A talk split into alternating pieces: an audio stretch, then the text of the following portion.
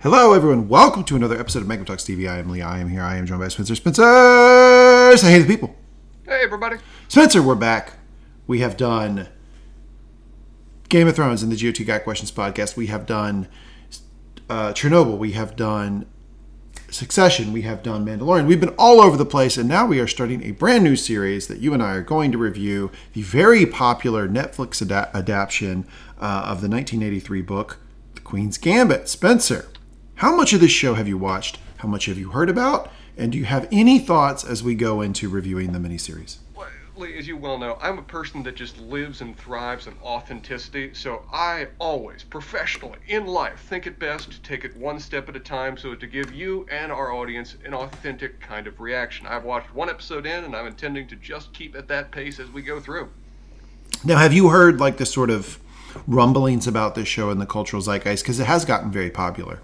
My sister sent me a goddamn chess set. That gives you a bit of a hint about what the cultural rumblings have been for this show. Yeah, it's big. Um, it's gotten very big.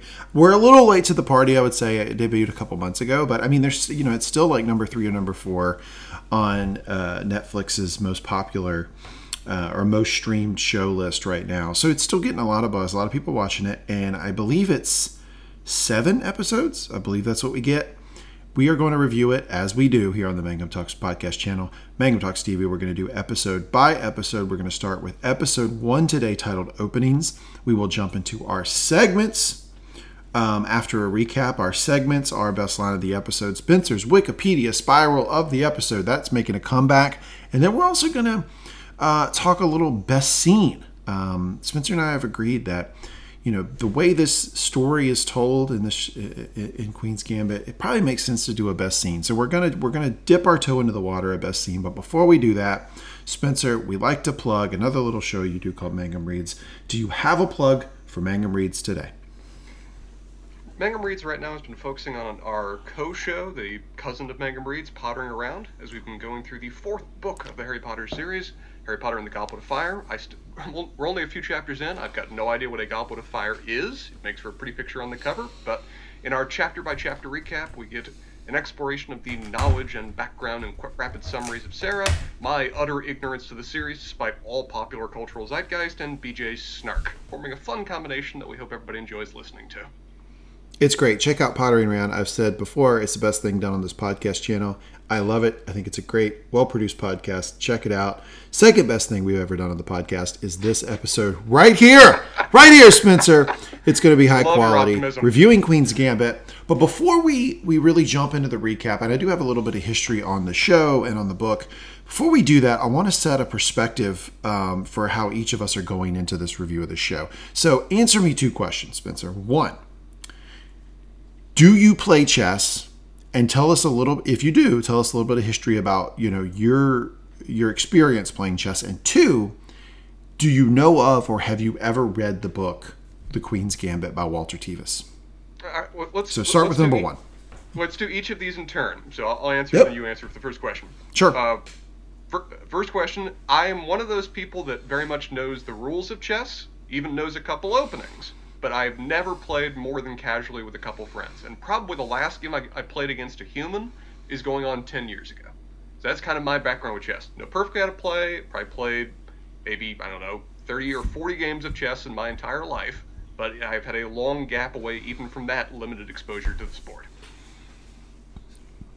okay so for me i know how to play chess i know like you like you i know kind of what you're supposed to do to open you know a couple openings you know kind of a couple openings that i think people do and we'll get into these uh, as we go into the you know the show and we talk about some of the moves that are chronicled on the show but i've never really learned like okay here's how you play out you know Right. an entire set of moves to try to win and so what i've always done when i played chess is okay you know i'm moving you know Uh, queen's pawn to four right? Or you know whatever it is.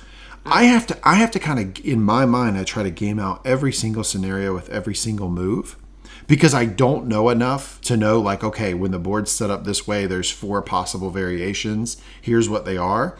I'd never mm-hmm. learned all that so I have to game it out every single time. So it's basically like I'm recreating the wheel every single time I play chess which means that I am my chess games take two hours to play. It's I, I take fucking forever, and they're miserable for me because I have to do I have to spend so much mental energy to play. So um, I'm guessing that a lot of people uh, are in the boat that I'm in.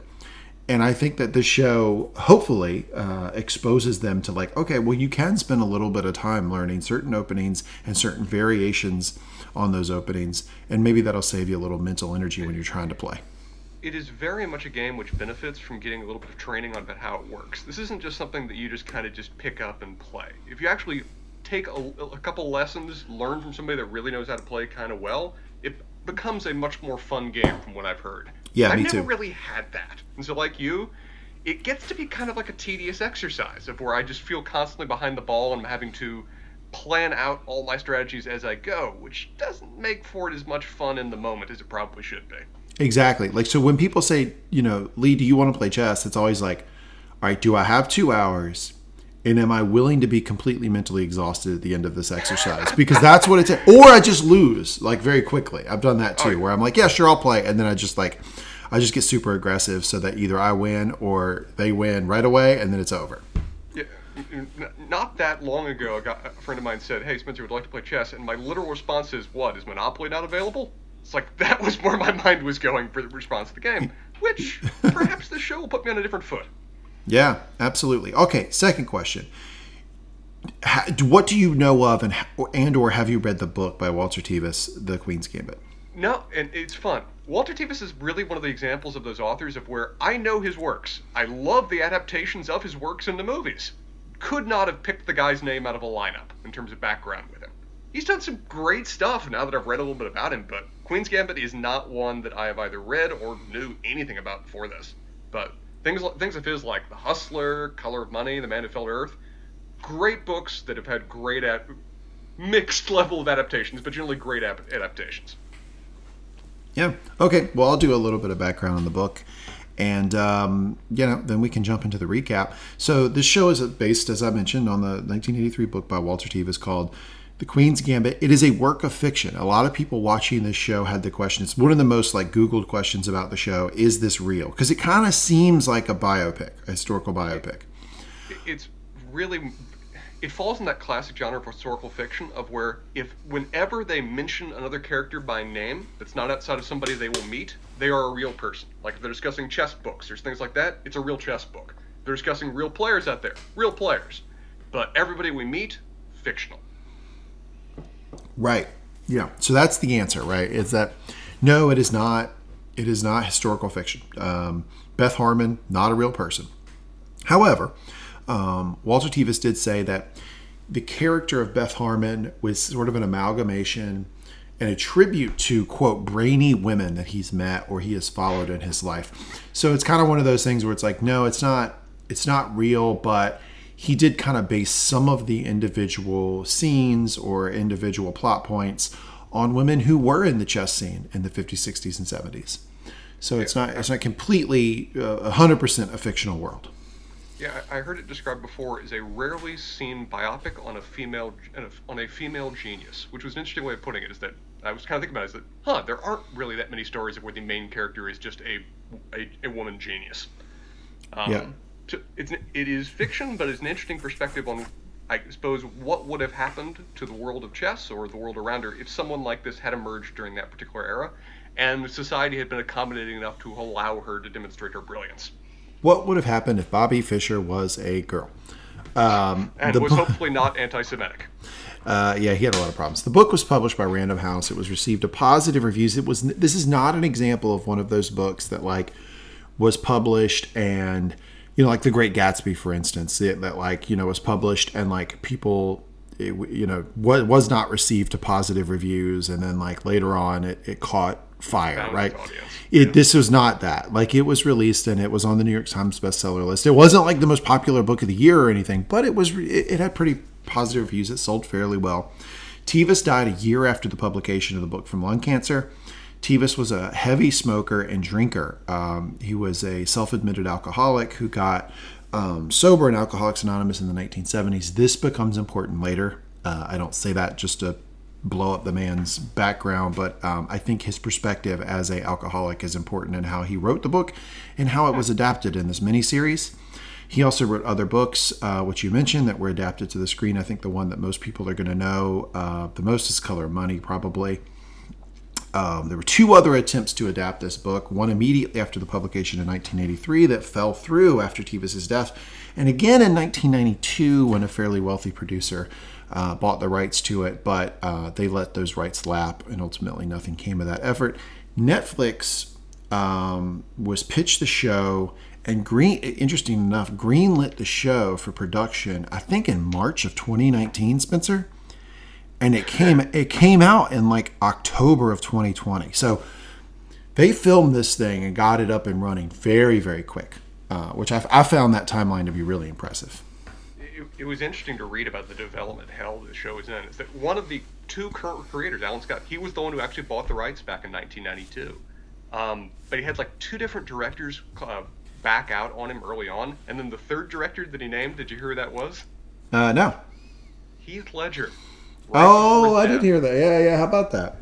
It was going to be his directorial debut right before, and then he died, and then the show again fell into development hell. So yeah, this one had a long road to get to the screen, but um, yeah, I'm glad they finally got it out. The other co-creator of the show is um, Scott Frank. Did you ever see a Godless? Came out a couple years ago on uh, Netflix. Sure did.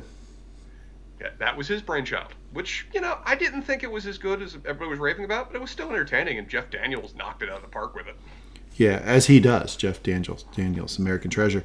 Um, but yeah, you know, this is another example of one of those instances where I just shouldn't be a Hollywood producer for a lot of reasons. But like the main reason is that if you if I'm working for Netflix, right? I'm like VP of creative at Netflix, and they come in and they say, "Hey, we've got this show we want to do based on a 1983 book about a fictional chess champion from the 1960s. It's going to be great, trust me." Set in you know semi suburban Kentucky? Uh, that's gonna be a hard no from Lee. I mean, it was a tough enough sell for this hmm. podcast. Think where we've gone previously. We've been discussing you know one of the greatest space operas of all time. We've been going through one of the greatest modern fantasy series. We went through one of the most disastrous events in you know U.S. His, uh, world history in terms of a, a major nuclear meltdown. And then I proposed, hey, let's talk about small town chess. Yeah, but I'm glad we're doing it. Uh, and my number one reason I'm glad we're doing it is not that the show is in the cultural zeitgeist. It's not that I really like the show, although I did. It's not that I think there's a lot of great things to talk about, because I think there are. My favorite reason for doing this, and why I, when Spencer pitched it, I thought about it for a while and said, you know what, let's do it, is the segment, Spencer's Wikipedia Spiral of the Week, because I think I could be wrong here, Spencer, but I think this is going to give you so much meat on that segment, the meat on that bone for that segment, that I think there's going to be episodes where I have to pull you out of the abyss because history of chess, strategy of chess, um, you know, uh, the the role of this um, this book and this mini series in the popularity of chess. There's so many places you can go with it. Uh, well, I hope you're ready for freaking Sanskrit because we're starting there with this first episode. Yes, that's what I'm looking for. All right. Well, I think we can uh, get started on the recap. Anything else you want to talk about generally about the book, the series, um, bef- as a means of an introduction before we jump into the episode? No, I think we've set the floor. Let's actually get into the meat of it. Great. Uh, Queen's Gambit is a story about a prodigy chess player, uh, female Beth Harmon. The story starts with Beth in the dark in a bathtub uh, bathtub with someone knocking at the door with a wake up call. Beth throw. Uh, Go ahead. So, out of curiosity on this point, did you know the the lead actress uh, before this show? Have you ever seen her in anything else? I did not. No. Anya Taylor-Joy. Uh, she's been in a few things I've seen. She's actually mostly I'm familiar with her from the horror genre. So it's a bit of a change of pace for her. But apparently she's done some period piece work before. But yeah, she's delightful. Yeah. Um, yeah. Um, and there was another actress that I was thinking should have done this. Um, Spencer, how great would it? And now this actress does a good job. I'm not at all poo pooing her. She she knocked it out of park, I think, with this role. But how great would it have been if Emma Stone did this role? You know, there's an Emma, there's kind of Emma Stone vibes attached to this, aren't there? Uh huh. Absolutely. When I was watching, first off, she kind of look. The actress actually looks like her, which is why I made the connection. But I was like, man, Emma Stone would be really solid in this role, I think. But you know, we we got this actress and she does a good job. Uh, as I mentioned, the story starts with with Beth waking up in a, a bathtub, someone knocking at the door. Um, my first thought here was that she was clearly asleep in this bathtub, um, and uh, you know, lucky she didn't die there. Uh, a lot of people have have died falling asleep in a bathtub. Um, all of our, our, our millions of listeners out there, a little PSA from your friend Lee: Don't fall asleep in a bathtub. Never fall asleep in a bathtub. Bad idea.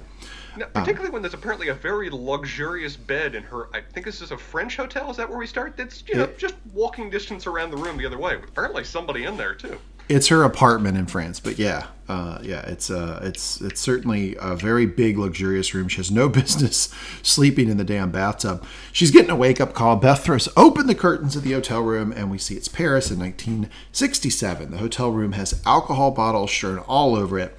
Beth puts on a dress. Uh, she's got runny makeup. She takes a few nondescript pills, chases it with an airplane bottle of liquor, and leaves the hotel room to jump in an elevator not a good not a good first scene spencer for our girl beth harmon not a solid space for her to be in No, she is dripping wet on the carpet as she greets that door to that will surprise maitre d' kind of shit. Um, but she's soldiering on. We, at this point, we don't know really who she is or where she's going. She's just apparently very late to a very important date. yep on the elevator beth sees a little girl that seem that seems to unnerve her i think that's an important point um, she gets off the elevator races through the hallway cussing to herself. She eventually opens a door and is met by a bunch of paparazzi. Click click click click click. Cameras everywhere. She walks up to a chess table with a very stern looking man sitting at it. Beth apologizes shakes the man's hand and sits down. That man spencer is vasily borgov a russian chess champion. And that is our opening scene. That excellent casting on that guy because I didn't even know who he was, but I just assumed, okay, this man is Russian. This man has probably no sense of humor, but he is here to play and be professional about it. Oh, oh, let, sorry if that wasn't clear. The the fictional character is Vasily Borgov, a Russian chess champion. I don't know who the actor is. I think the actor's. I looked him up. I think the actor's actually Polish, but they do a very good job. He does a very good job uh, sitting into this role for like the three seconds that I see of him right now. Oh yeah, absolutely. I mean, uh, I'm just boy. Spoiler alert here for everybody. Spencer earmuffs if you don't want to hear it. Vasily Borgov, the character who, the guy who plays Vasily Borgov, should win the Emmy. He's the best acted character of the series, in my opinion. Uh, he he excited to see he, that. he drips like Russia when he is he is in these scenes. Man, he's very solid. Um, we cut to a flashback, and maybe that's even a misnomer to say cut to a flashback because I believe the rest of the episode is a flashback. Um, I think that's yeah. all we get. And you know, uh, what was the name of this uh, lead actress for Beth Harmon again, Spencer? Uh, Anya Taylor-Joy. Oh, Anna- actually, at this point it's Anya Taylor-Joy, but then we, for the rest of the episode, it's a uh, young girl. See, that's the point I wanted to make. Anya Taylor-Joy, I believe, is listed as the lead actress of this, and I am sure will get Emmy consideration. But for my money, if you aren't even in the first episode of the series, you're not a lead actress. Fair point. Fair point. You having watched in advance, when does she reappear? Because it seems like if we're going to spend a lot of time with her childhood, it could be a while. We get a lot of flashbacks in this show, a, a awful lot, and probably more. The story is told through flashbacks in a way that um, there are more flashbacks in this than I can remember of a show in a long time. Um, maybe right. you maybe have to go back to something like John Adams to see storytelling where flashbacks are so important because it, it is like fifty percent of the show. Um, anyway, we in that flashback we get a all uh, we get a flashback that really solidifies to me that this is a story about one person, not about chess or a tournament. It's about Beth Harmon, and the reason for this, is the flashback, is a car wreck with a young Beth Harmon standing on a bridge. The police are looking on to her standing on the bridge, and then two cars that are completely piled up. And the police say something like, um, paraphrasing here, not a scratch on her. She's lucky. And they, the other policeman responds, I imagine she won't see it that way. So, uh, indication right there that something traumatic has happened to this young girl. Uh, later on, we see that she became an orphan after the crash. Um, the police officer says uh, that her dad was gone. A here's a quote for you, Spencer. Woo, doozy of a quote. Put it on a bumper sticker. A victim of a carefree life. Yeah, that was a really Yeah, that was a rough line. Her, her, her, she was was she in the room when they even said that or something? I'm trying to remember. Nah, they were. I think they were talking um, on that bridge actually. Uh, yeah. yeah, go ahead. Yeah, two things there. Um, yeah, I think I think they're, they're discussing her like in the orphanage, like when she's coming to the orphanage, like pondering where her parents are. But for that bridge in particular, if you look in the background next to the two wrecked cars, there's her mom covered in a cloth. Yep. And she's just standing there next to her as the two police officers just arm crossed looking on her. It's like, guys, put her get, in a car. Get her get away her from that. Yeah, exactly. I had the same thought. Uh, it seems like they just didn't know what to do. They were completely. They were. But as a man, Spencer, who is a, who can turn a phrase? I mean, we have established this on Mangum Talks TV. You are a phrase turner indeed. Victim of a carefree life. That's a strong one, right? Where, how would you rate that one? I got it at a nine. That is an incredibly euphemistic way of that person saying what they actually feel. That that is a really well phrased phrase. Yeah, it's it's up there. Um, in the orphanage, she's um, introduced to Mrs. Lonsdale, Mrs. Ferguson. These are characters that will kind of come in and out of scenes uh, as we go forward. As the introductions are taking place, we hear a young woman shout, "You're all a bunch of fucking cocksuckers!" Welcome. There's a Welcome good sign. To your new home. There's the good sign. Um, apparently, this is Jolene. Uh, I think we can. Can we bring the segment back from Mandalorian? Every time we hear "You're a fucking cocksucker," it is that Jolene's music. I think we can do it. well done. I like it. She's then walked into the sleeping corners and quarters, and boy, it's tough, Spencer. I mean, this is a large auditorium room full of beds that are jam packed together. Um, and Beth is right next to the bathroom. Uh, yeah. This is just not. I mean, I, I don't think that the. I mean, it's not like the orphanage is in disrepair or anything, but like having them all sleep in this big auditorium jammed up next to each other, that's that's a that's a tough one for me. Uh, what what was your thoughts when you saw that?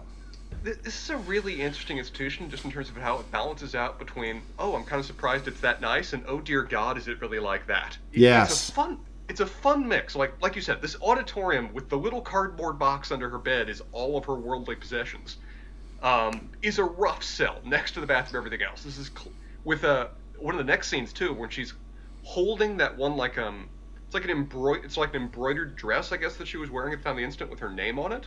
Mm-hmm. and the uh, headmistress or whatever her official title is just very almost callously says, "Oh, well, we'll burn that," and just takes it out of her arms. It's a rough introduction to a place. At the same time, though, over the course of this episode, it's still a pretty well-run institution, even if it is clearly struggling a bit with resources. It's not run down. It's pretty well maintained. Everybody's, you know, polite if nothing else. She is getting a pretty, what appears to be a quality education of sorts, to the degree that she's paying attention. Now, balancing that out, she does the entire thing on what appear to be horse tranquilizers. So we're cutting both ways as we go. Uh, well, we'll get to the we'll get to the pills in a minute. I'm not sure they're horse tranquilizers, but we'll we'll get to those. Um, the head of this orphanage sits on her bed and tries to give her a pep talk, chock full of a lot of God talk. Uh, that comes into play later. Uh, this is clearly a Catholic orphanage. Yes. Uh, then we see Beth getting a haircut. What struck out to me in that scene with the haircut is how good of a score there is. To, I mean, it, it, I believe this is an original score. Um, mm-hmm. and you know they really they do oscillate between the the major minor chord concertos and um, you know really really pushing the emotion of individual scenes we get a lot of minor concertos when beth is like in tough situations this is one of the reasons I wanted us to include a bit of a, a best scene for the for, at least this this episode. We'll see how it continues onward is there's a lot of scenes in this where there's no dialogue. It's just building emotion, building emotion, building a feel, mm-hmm. a show not tell kind of philosophy. And for scenes like this, it really does work really well. Yeah, absolutely, hundred um, percent. Yeah, I think that I think that's a large part of what this episode is supposed to do. It's supposed to give you a sense of how Beth feels, uh, how she felt in her childhood, because so much of those emotions so, um, drive her and uh, are a catalyst for what happens later in her life. Um, spoiler alert. And a question on this, given that you've seen uh, some more episodes from here, during a lot of these scenes, she comes across as being very emotionally removed, very emotionally distant, in some ways almost like a difficulty interacting with others. Is that a result in, of trauma, or is this just a result of her inherent, you know, personality? It, it's not entirely clear at this point where that's coming from. Um, a little bit of column A, a little bit of column B, I'd have to say. Okay, fair enough. Uh, but I, I do think that there was some nature there. Uh, it's not all nurture, but uh, but what you're describing is is how the character to a T. I mean, she does have trouble uh, connecting and um, you know vocalizing her emotions. We didn't then see Beth get taken to the med counter at the line for meds. Uh, Beth formally meets Jolene, who gives her the rundown on the pills. Uh, claims they are vitamins, which she says with a giggle. Apparently, there are blue ones and there are green ones, Spencer. And Jolene suggests that she only take the green ones at bedtime. Uh, now, I did a little research on the pills. Are these a real thing? Yeah, Are they they're really giving these. To... yes, they're a real thing. Oh God. So you got two things going on here. Um, and the first one, the blue pill, um, the author threw in because he himself was given these pills as a young child as a way to stabilize his mood. There, it's called phenobarbital, Oh. and Walter Tevis was given phenobarbital when he was a young kid, and actually blamed that on him developing a drug addiction and later uh, alcoholism. So he is writing from a uh, you know a, a place of experience with that particular drug. I believe the green ones are meant to be benzodiazepines. You would know these as things like Valium or Xanax or whatever. Um, Valium, Xanax, Valium in particular was way, way overprescribed in the 60s. I mean, like to a massive degree. You could get you could get benzodiazepines by walking in the doctor and saying, you know, I feel a little jittery today, and they would give you a fucking unlimited script of Valium. It was terrible, and they were giving these to kids, which multiple states started to crack down on the late '60s, uh, or I'm sorry, uh, late '50s. So uh, that timeline checks out. So I think blue ones, phenobarbital, green ones, benzodiazepines, and it would make sense if the green ones are benzodiazepines that you would not want to take them in the middle of the day because you're just going to get knocked knocked out. I love the decade-based shift on what the preferred drug to give to people was. Like you go back to like the 30s and 40s, we were giving housewives cocaine so they could do their house their chores better. And then a couple days later, it's like, okay, that was a mistake. Now, calm down. Let's give you some massive downers so that you can rest now. Yeah, yeah, and then yeah, and then that went away. Uh, well, it didn't really go away, but it, it, it wasn't as popular. Then it like then we jack up now, going into the '90s and the early aughts. Like, oh, it's wine time. Let's make all the wine puns in the world and make it like completely okay for housewives to be drinking wine all during the day. So yeah, it's it's always something, right? That uh, they're pumping into to women.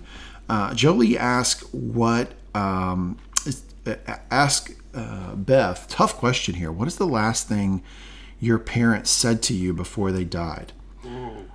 Uh, we get in a very quick, abrupt, and very disturbing flashback. Um, Beth's mother crying in the car, looking back at her in the rearview mirror, saying, uh, "Close your eyes."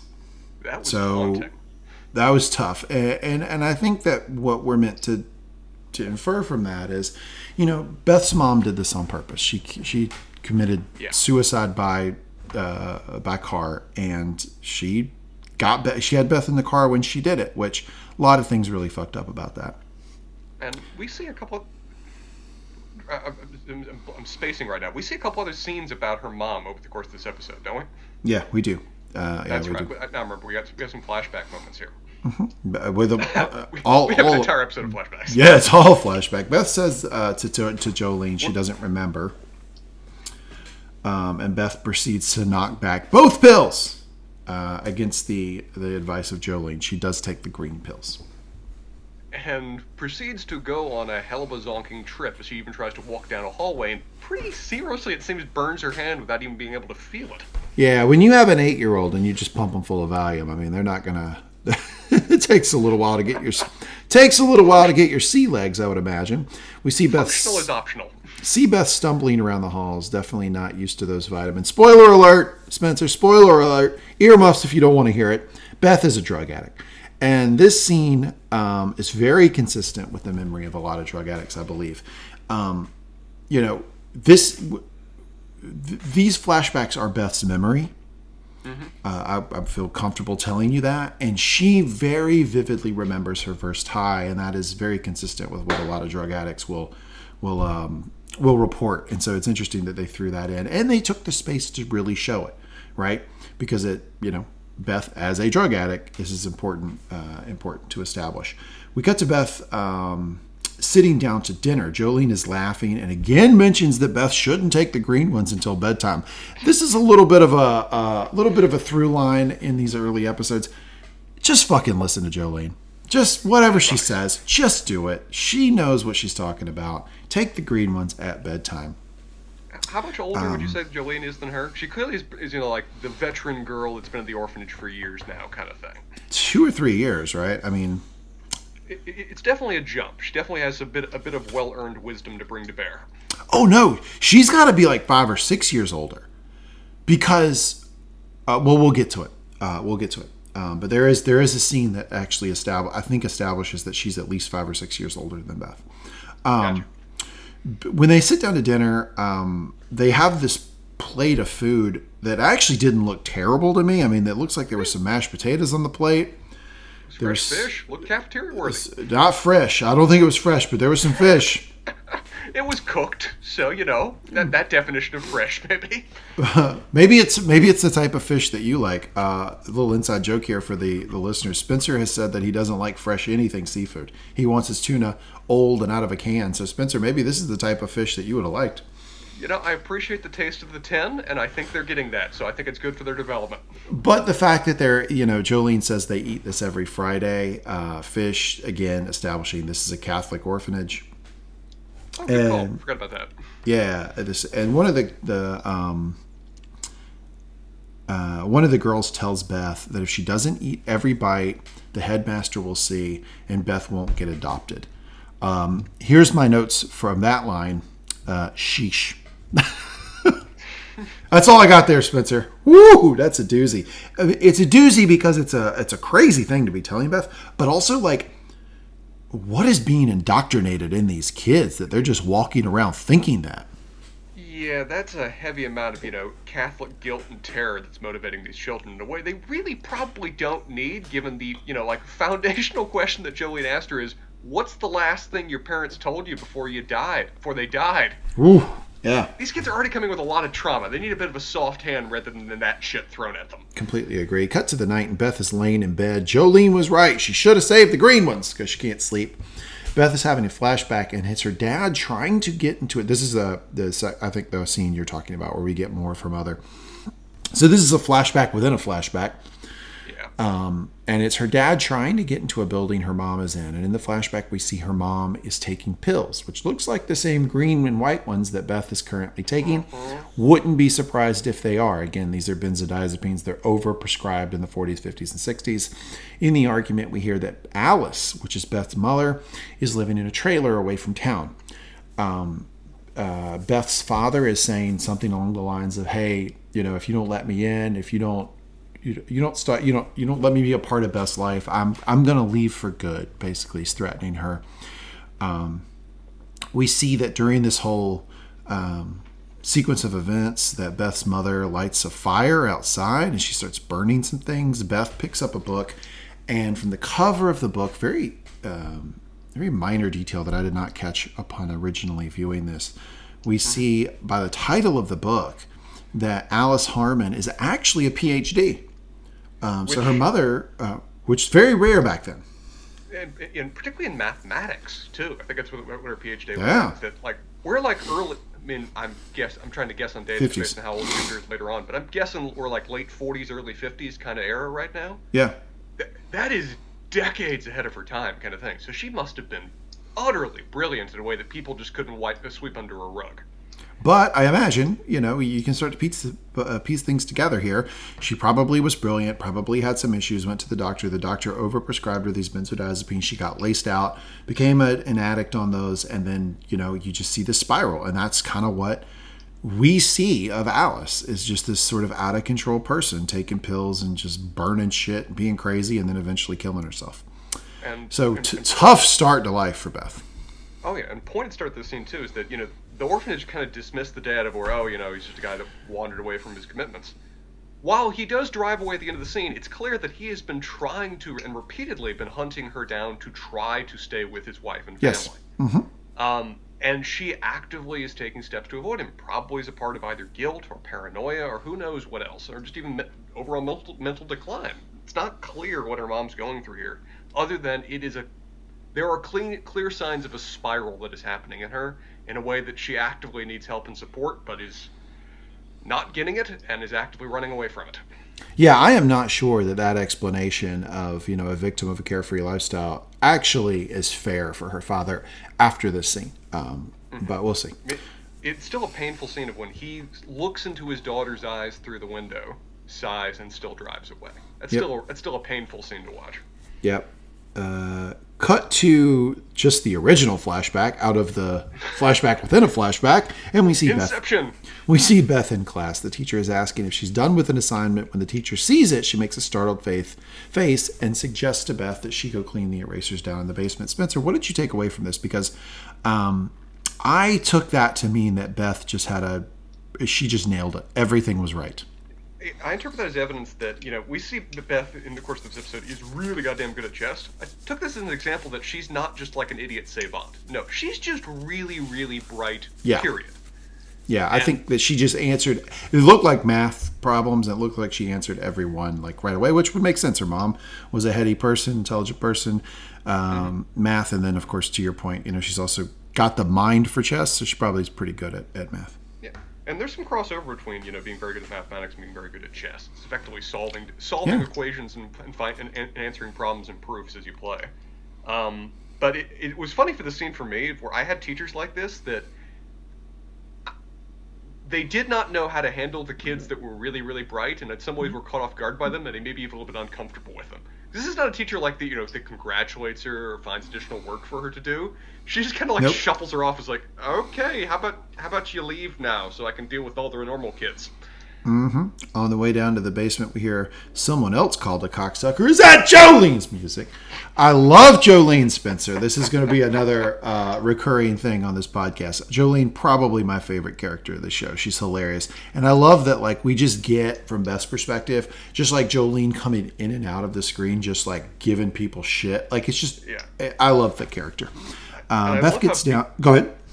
I love how beaten down the, uh, the, the faculty of this of this institution are with respect to her. Where they're clearly she's clearly just been this way forever, and they're just so tired and done of it now.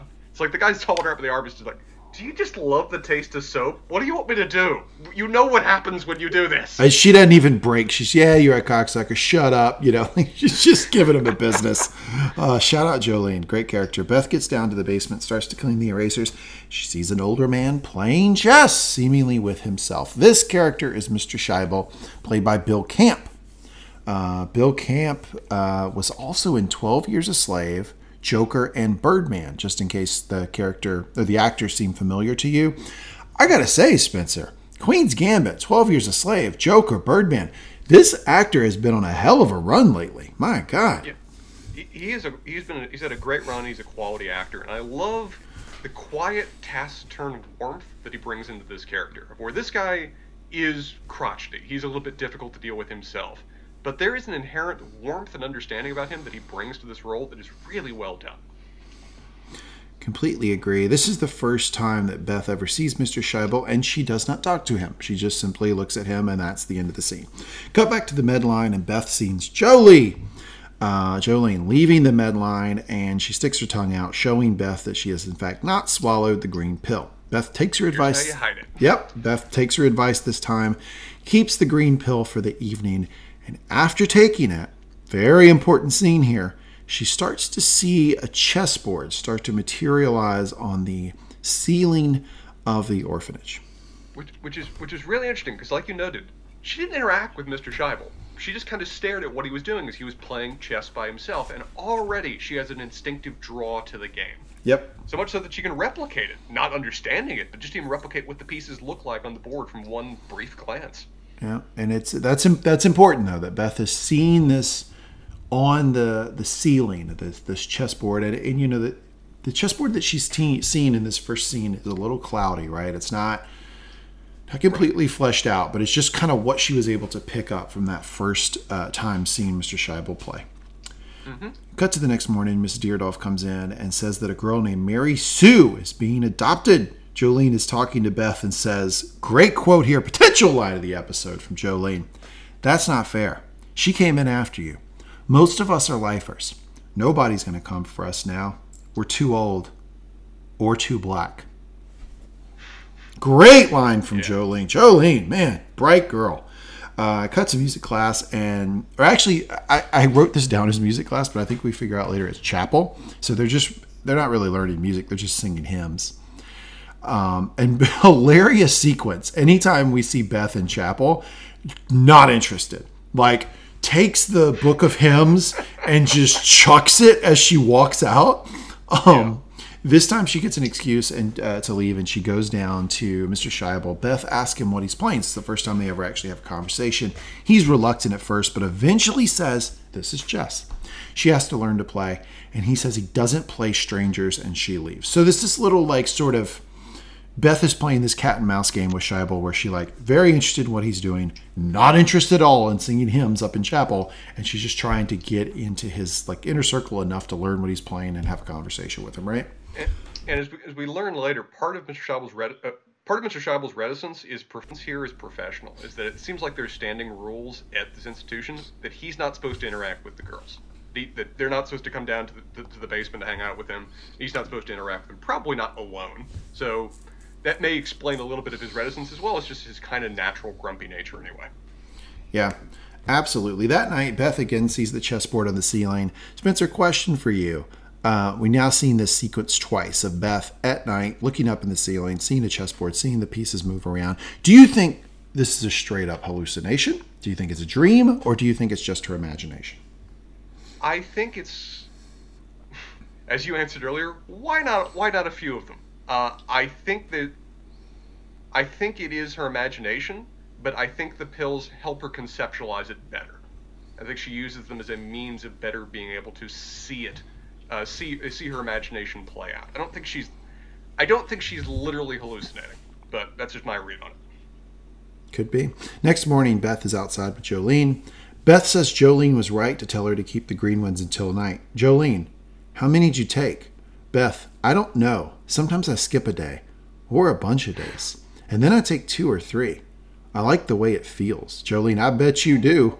You just be careful you don't get too used to that feeling. So, great interaction there. Again, you know, I don't think I'm hurting anything by giving you the spoiler that Beth is a drug addict. It's pretty clear early on. She has a vivid memory the first time she takes the green pill. Um, then she even makes a point of telling Jolie in that childlike honesty, right? Where she doesn't even know this is something she's not supposed to say out loud. She's just saying it. She's saying, Yeah, I just like the way it feels. So I just take two or three at a time. And Jolene, a little bit older, a little bit more um, knowledgeable of the world, cautions her and says, You just need to be careful with that.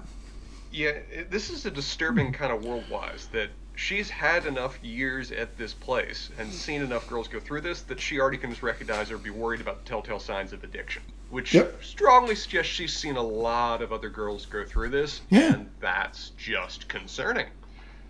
Yeah, I mean, like you know, if you you look at like addiction research, like you know, basically what we have is is uh, research that suggests that about ten percent of people are susceptible to addiction. Ten percent of people out there. It's pretty much the same across cultures, across nations.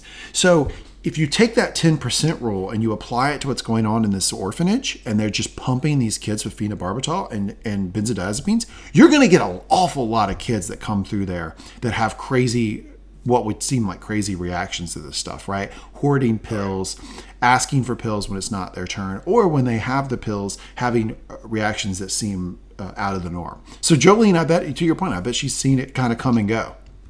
Yeah, and I mean, if you've already told me that this is gonna be a long-term addiction for her, and I'm not surprised because for a lot of people, what addictions they have or suffer from began before the age of 18. And like I've read say before about smoking, is that your odds of you know being a regular smoking addict are directly dependent on when you started smoking. If you Yep. started smoking after the age of 18, probably not gonna have a problem with it long term. You started smoking before, very strong odds that it's going to be a long-term addiction.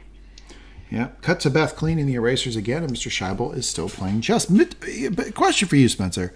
When the hell does Mr. Shaibel work? It is. I don't know if she's like perp. it's perfectly possible she's purposely timing this to be down there when she knows that he's like on his break. But it's true. We don't really see him sweeping the floors much or anything. He, She only ever seems to find him down here. He's just downstairs playing chess all the time. Beth tells him she's not a stranger. She lives here. Beth tells him, quote, I already know some of it from watching. There you go. Very first sign here that Beth might be different, right? I mean, a- apart from what we know of her, like, you know, from the first person, like her seeing the chessboard on the ceiling, this is the first, like, I think external validation of that, where this girl is very different. Like, if she's she's been down there, what we have seen twice, and she's already picking up how the the pieces move at eight, nine years old. That is pretty impressive. And she's only seen him move like, you know, what, 10 pieces or whatever else? Yeah. And yet she's already got a grasp on this. And he fights her a little bit at first. He uh, rather dismissively, not impolite, but dismissively just says girls do not play chess. Mm-hmm. And then she goes point by point about how each piece moves, and even he can't deny it anymore. Yeah, and and when she does that, when she's explaining to him, you know, like, hey, look, these are how the, the different pieces move. I told you, I know some of it already. He takes note and then starts to quiz her, and she answers the questions mostly right. Um, the knight doesn't the she gets but- she, but she gets the answer to the knight wrong. She says, I think she says something like it can go diagonal and one space up. Um, When a knight obviously can go one space up, two spaces crossed as well. I think that's a good that's a good detail though because it shows she's paying attention, but she's only ever seen him move the knight one way when Once, the knight can yeah. move multiple ways, right? um, so good detail there. And it's really a credit to his character that he immediately recognizes this. He immediately sees that this is a unique person and decides to greet her on her own terms. It's like, okay, not supposed to do this, but I'm so thoroughly impressed. Let's play a game and see how it goes. Yep, he says, "Let's play a game." I play white. Now, now or never. So from jump, Beth seems to be pretty good because she's playing the game and she's not. She doesn't die right away. I mean, he, you know, he he has to play her a little bit, and then we get a montage of Beth taking pills at night and Mr. Shaibel te- teaching her some moves. So this is the first like Beth playing chess montage we get. Spoiler alert: we get a lot of those. Um, the first um, I guess, move that he teaches her is something called Scholar's Mate. Uh, I don't know what that is. I, I looked up a couple of them. I didn't look up that one. Uh, we see Beth staring at the ceiling, going back over her moves again and again. Sidebar, just from a production standpoint, love the animation of the board on the ceiling. Um, man, is that they? You know, I don't think they spent a ton of money making this show because the the sets are, you know, there's only like three or four sets in this entire episode, but they spent a lot of money on the CGI of the chessboard on the ceiling. Oh yeah, no question at all. It's one of the more stark and interesting visuals they do in this in, this entire episode. It's cool. It's, it is a very interestingly and well done uh, way of expressing her imagination and her exploration of the game by herself. Yeah, hundred percent. Got to the next day, and Beth again begs off chapel. Beth, not a big chapel person, not digging the chapel. Spencer uh, again slams down the book of hymns and goes down to play chess. Mr. Shaibel clearly could have gotten in trouble for this, though. I just want to point that out. Um, I don't think he's supposed to be because what we know of this orphanage, you know, through later details, is that they're very funny about like girls being in close proximity with men. Which is um, probably a good call to a certain degree. Uh, well, it is and it isn't, right? Like, I mean, I think that like you probably shouldn't hire somebody to work there if you don't feel uh, in a girls' orphanage. Yes. If you don't feel comfortable with them being around girls, um, but yeah, it's, yeah, they are being some you know protecting uh, of the girls in a way that's not. Um, it probably comes from a good place. It, it, it, like you said, there's a certain element of overcaution, but it's an understandable enough to, to concern to at least be aware where the girls are at all times and keep them in class. Um, so he's a bit of a, having her down there just hanging out with them is a bit of an uncontrolled factor that they're not comfortable with. And we see that later when Yeah. uh, Beth kind of gets called to the carpet of like you've been doing you've been playing chess with Mr. Shaibel throughout most of the day. You can't do that. Yeah, we'll, we'll make this more official now, but yeah, this needs to be something we have oversight over. Yep. but they start playing again, and it looks like Beth is getting pretty good. But hard break, she loses her queen and looks like a, in what looks like a dumb move. Sidebar here, Spencer. Whenever I play chess, I told you before, it's mentally taxing for me because I have to go through like every single move that the person could play in their head, or at least all the ones that I can figure out. Mm-hmm. So here's how I play I attack early and often with my queen. I get the queen out, I get her going, and I go attack. And one of two things happens I either beat you pretty fast or I lose pretty quickly. And what happens to Beth here happens to me all the time. She lost her queen early and probably a dumb move. And when that happens, Mr. Shaibel tells her to resign, which I maintain is what you're supposed to do. Now, I have played people who, when I got super aggressive with my queen and lost my queen, I tried to resign and they said, No, you're supposed to play it out. Why are you quitting?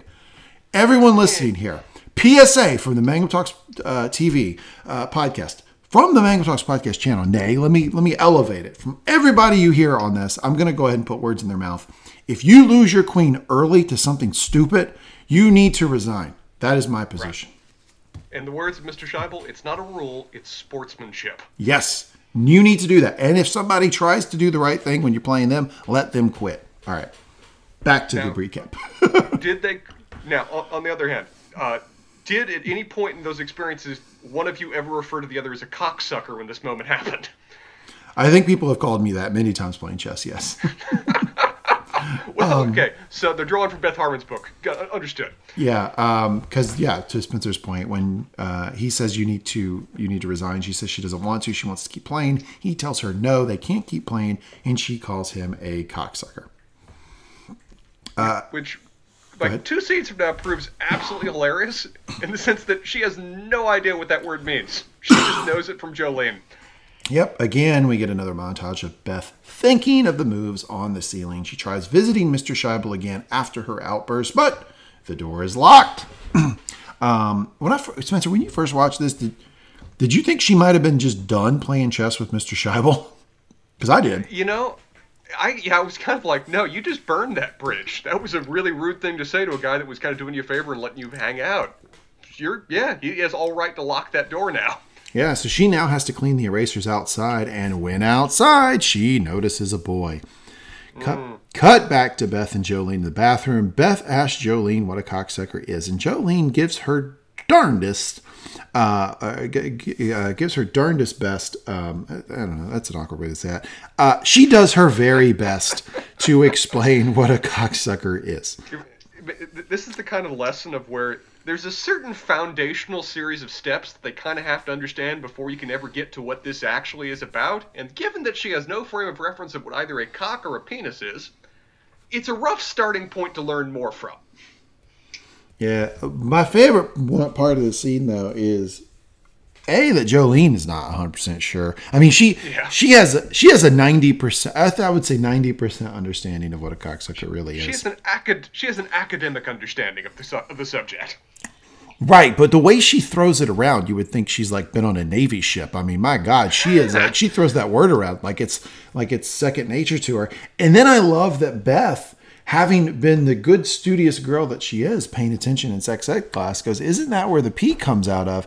And then Jolene has to explain, "Well, I'm pretty sure they clean it." so now they're just speculating on male hygiene habits, which I find very funny.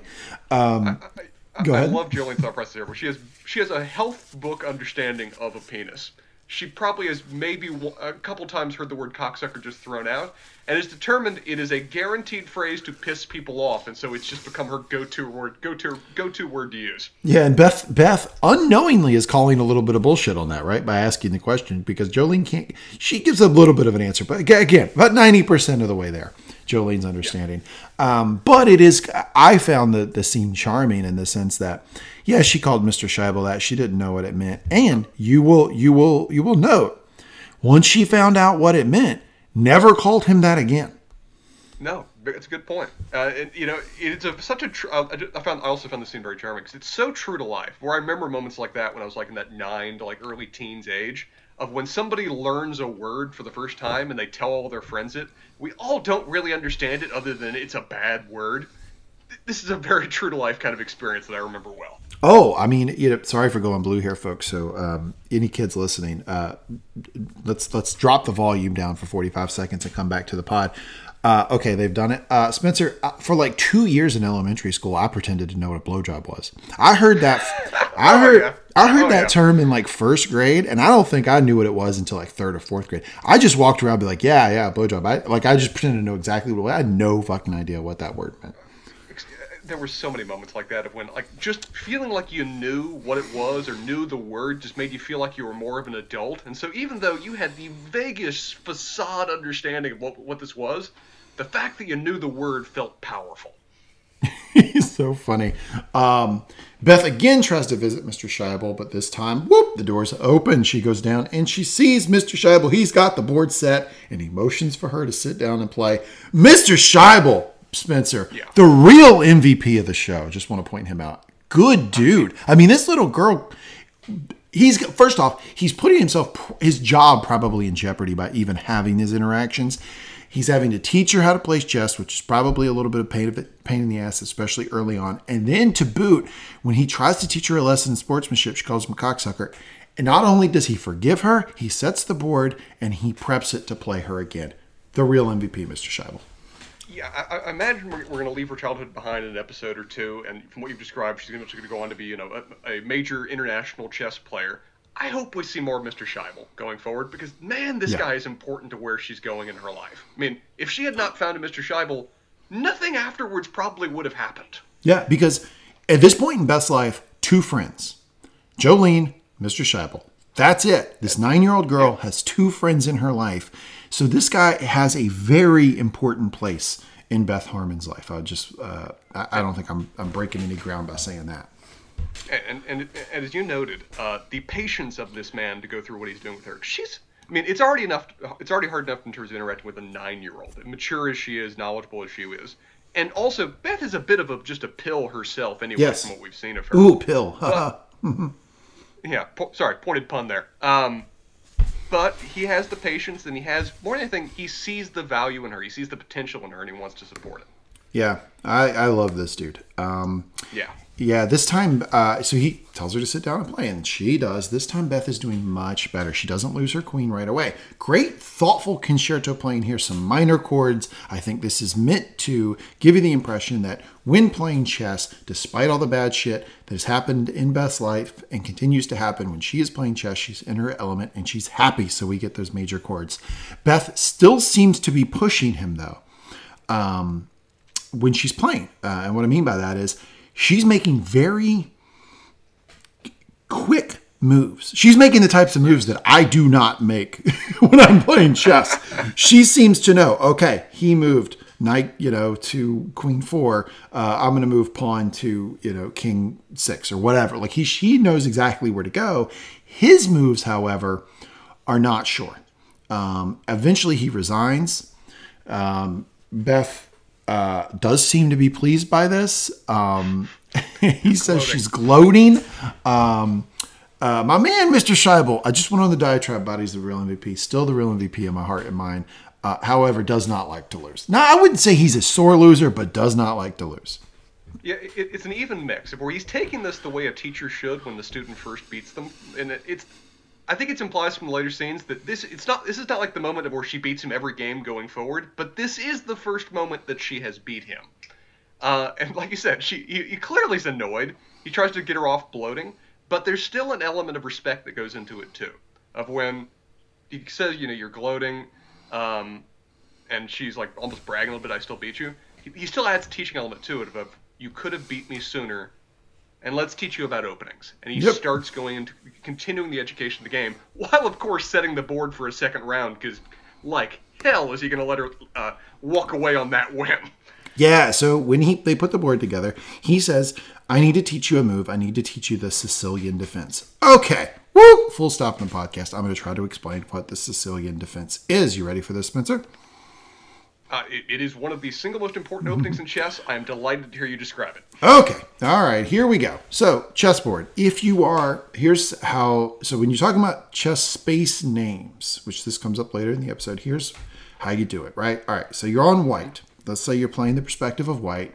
Um, from left to right, you've got your castle all the way to your castle, and your king is left of your queen. I- would recommend our listeners say either to pull up a picture of a chessboard with the pieces on there. That will help with uh, understanding this. Yeah, absolutely. Um, but anyway, uh, but but, but yeah, I think I could uh, give a brief explanation. Yeah, um, yeah, yeah. Your your king is left of your queen, and basically where uh, your king is is column D, where your queen is E, right, left to right, D E, um, and up from your rows is one, two, three, four. So. Um, let's say the pawn directly in front of the queen, column E, it would go to space 2 to 4. So E2 to 4. Boom, there it is. That's how you explain it. The Sicilian opening is where you move your pawn that is directly in front of your king, two spaces up. Then you move your knight uh, that is to your right. You move that up. Then you move your next pawn. So it's the, the three moves are pawn, knight, pawn, and then eventually knight again, the knight that's on your left side. That's basically the Sicilian opening. Now, I don't know anybody who's halfway good at chess. I've seen move the king, the, move the the pawn in front of their king first to free up their queen, right? I've seen that so many times. Um, so that's kind of that's that's. Go ahead. And, and, and just to expand on it, that what you described was the Sicilian opening that White does, and like you said, that very much opens up your queen. That is the first move I ever learned how to do, just because I was like, "Hey, if my queen gets out, I get to murder things now." Yep. That just seemed like the, what you do. What is literally the Sicilian defense, though, is a response to that. Yeah, it's what what black does, which is um, which I could. You want to talk about it?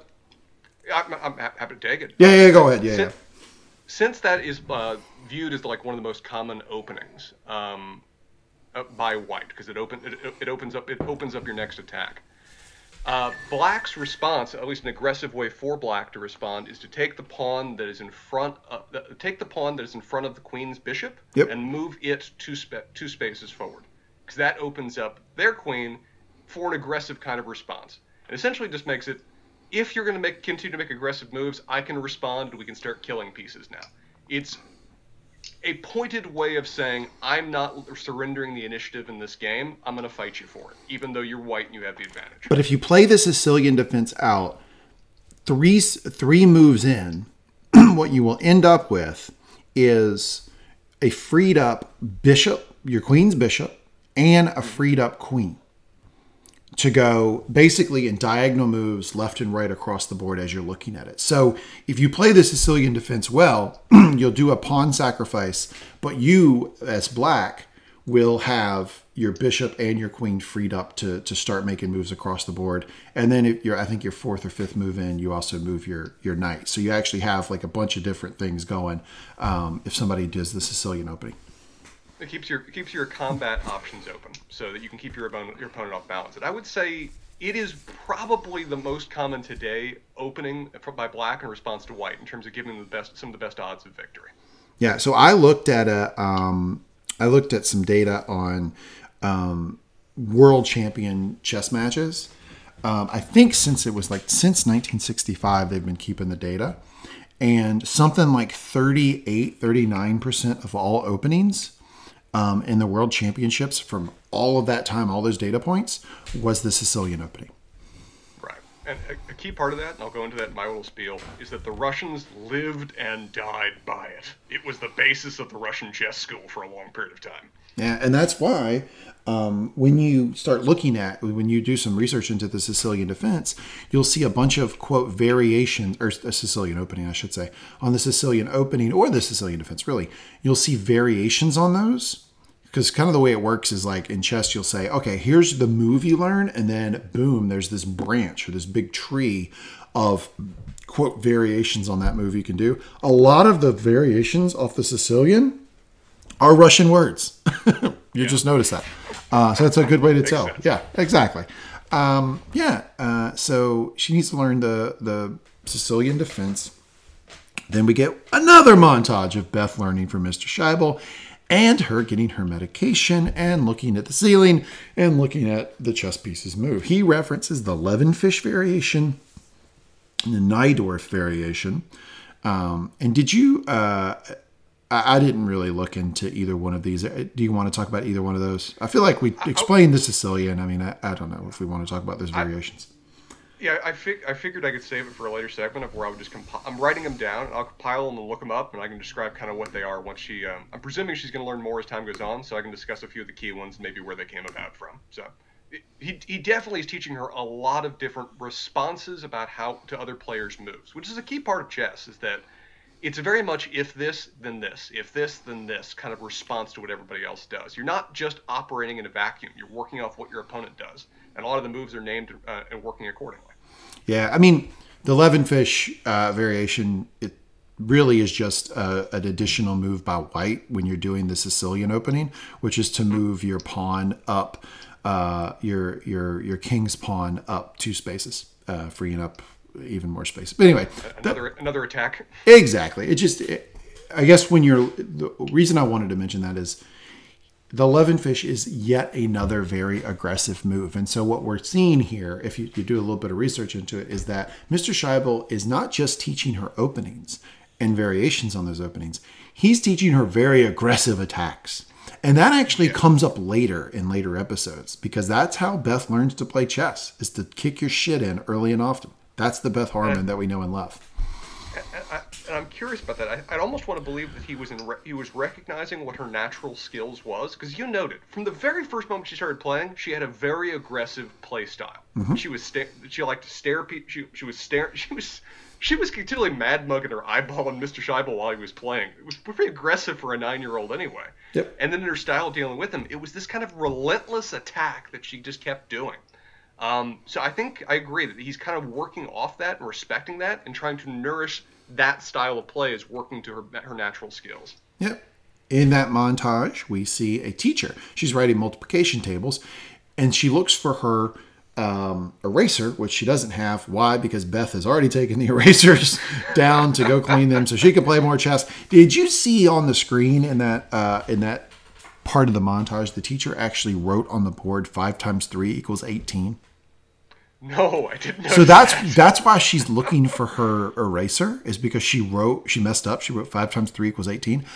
Small point. I understand they just needed to create a scene where the teacher needed an eraser. I get the storytelling. I'm just saying. Dear God. if you're a math teacher and you wrote five times three equals eighteen, even as a mistake, if you ever wrote that five times three equals eighteen on the board, resign right now. That's that's my advice to you. Hey, uh, no uh, wonder see, Beth is kicking.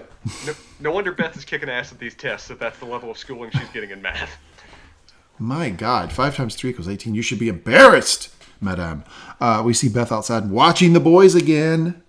Um, then we see a girl in sex ed class. Beth again looks at the boys outside. This time, one of them is making out and getting handsy with a girl. So we're seeing probably uh, three very important things in Beth's life taking form here chess, mm-hmm. boys, drugs. That this is, is a yeah. hell of a combination, wouldn't you say? Yeah, this is the three headed dragon of Beth Harmon. Um, Mr. Shaibel then teaches her the Queen's Gambit and tells her they are going to start rotating white and black. White usually plays first.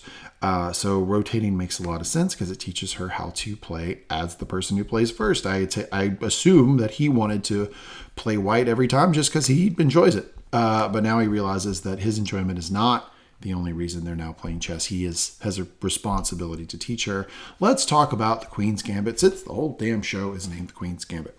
Uh, mm-hmm. So, uh, to start the Queen's Gambit, White moves um, the pawn that is uh, over the Queen forward. Mm-hmm. Queen's Gambit, right? The pawn's Queen moves forward. And notably for all these, at least under modern rules, you're typically moving the pawn forward two. Yeah, you used to extra space. Yeah, you move you move up two. Then, as a response, black will move the pawn in front of their queen up two. Now you have two pawns that are right in front of each other. White then moves queen's bishop up two.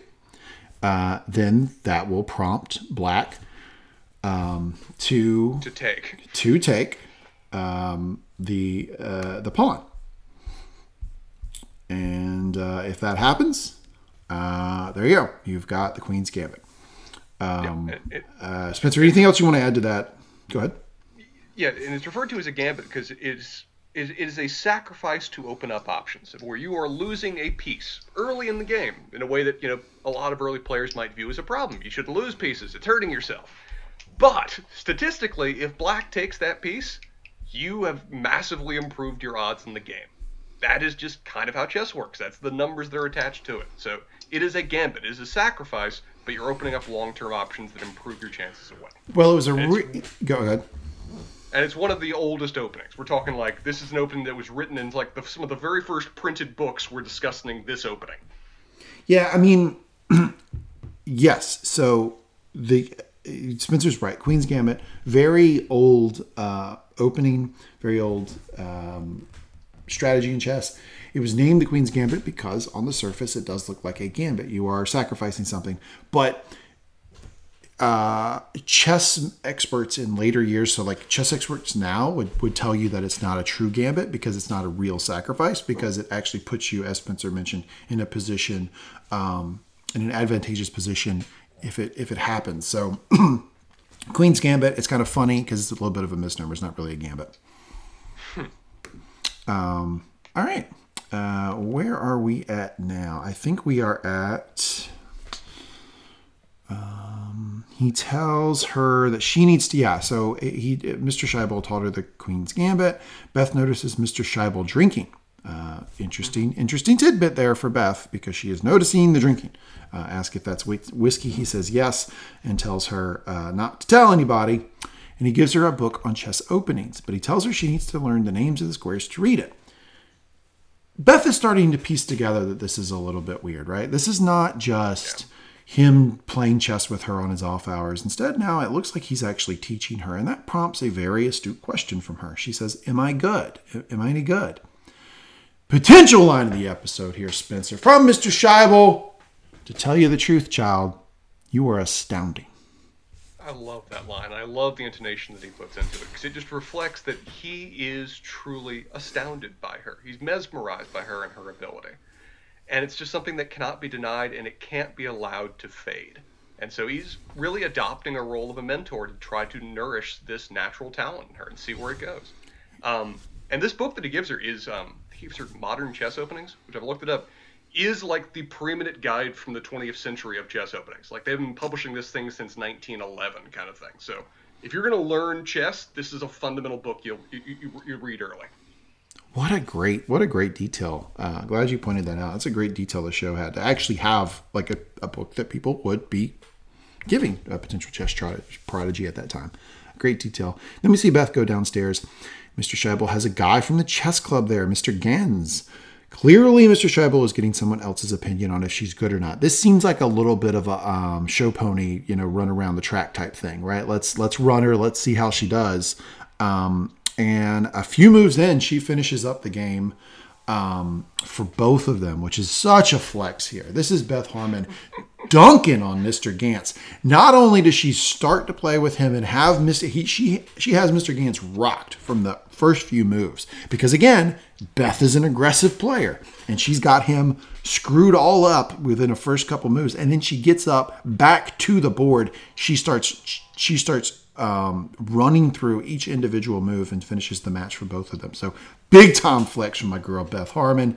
He asked her if she plays with anyone else you know, not just Mr. Shaibel. Very good question. Because if I'm Ganz, I'm thinking, there's no way you got this fucking good playing this one janitor. Like, you, what is going on here? And she explains, I play in my head on the ceiling. He does. He has no idea what to do with that, other than to just kind of go, hmm, okay. Um, then I'm going to do. I'm debuting a new segment, which will be for this episode and this episode only. Cringy moment of the episode. You ready for it? Yeah, I know exactly what you're about to talk about. Mr. Ganz gives her a present. She's excited. I'm excited. We're excited, Spencer. She's getting a chess set, right? She needs a chess set. That's what you give this girl. Wonderful, yes. Chess set. And it's a doll. What? Oh. What? And I love that Mr. Shaibel's on the exact same page as she is when she looks yeah. at her she immediately turns to him and is like, "What the fuck am I supposed to do with this?" And he just shrugs and like, "Yes, sir, thank you. I know it's not what you wanted, but come on." Yep, he and does. A little motion for her. Yeah, a little motion for her. She says, "Thanks." Um, and then Beth, uh, again, let's just see. You know, she went between the legs. Let's see if she could do the windmill dunk. Um, let's make her play against both of these guys at the same time on two different boards, which she does, and she does board. Um, I, I, lo- yeah. I love the the power move that she does, of where she's de- clearly defeated Mr. Shaibel. He's just kind of sitting there patiently with his shoulders slumped.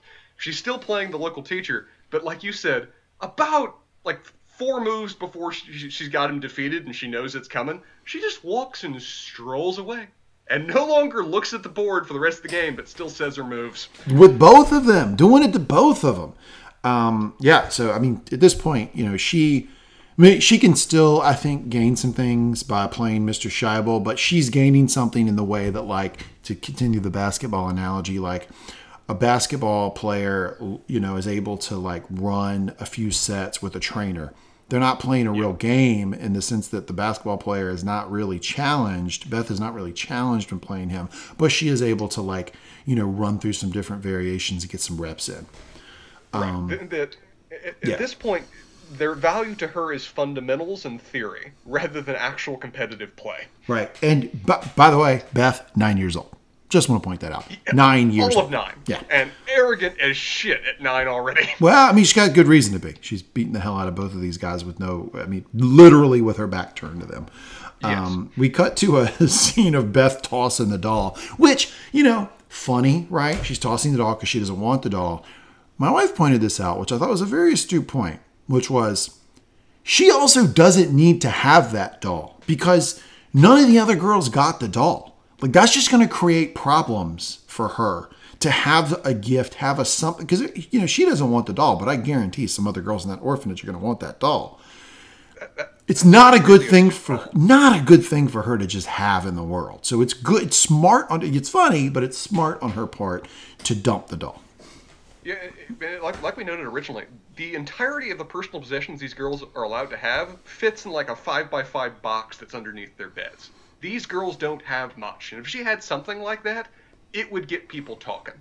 It would it would make her stand out. It would ostracize her from her peers in a way that she already has a difficulty enough associating with others. She does not need that. Yeah, doesn't make any yeah, terrible gift all the way around from from Mr. Ganz. He meant well. He very much meant well. There was not an element of condescension or judgment or anything else he attached to this. He was just fundamentally dis- demonstrating a lack of. A, well, actually, I'm going to give him a little, even a little bit more credit. He got that gift clearly before he ever met her. This is their first time meeting her. He, Mr. Shaibel said, "Hey, there's a girl that I play chess with. I'd like you to meet her." And he processed that and went, "Oh, there's a young girl.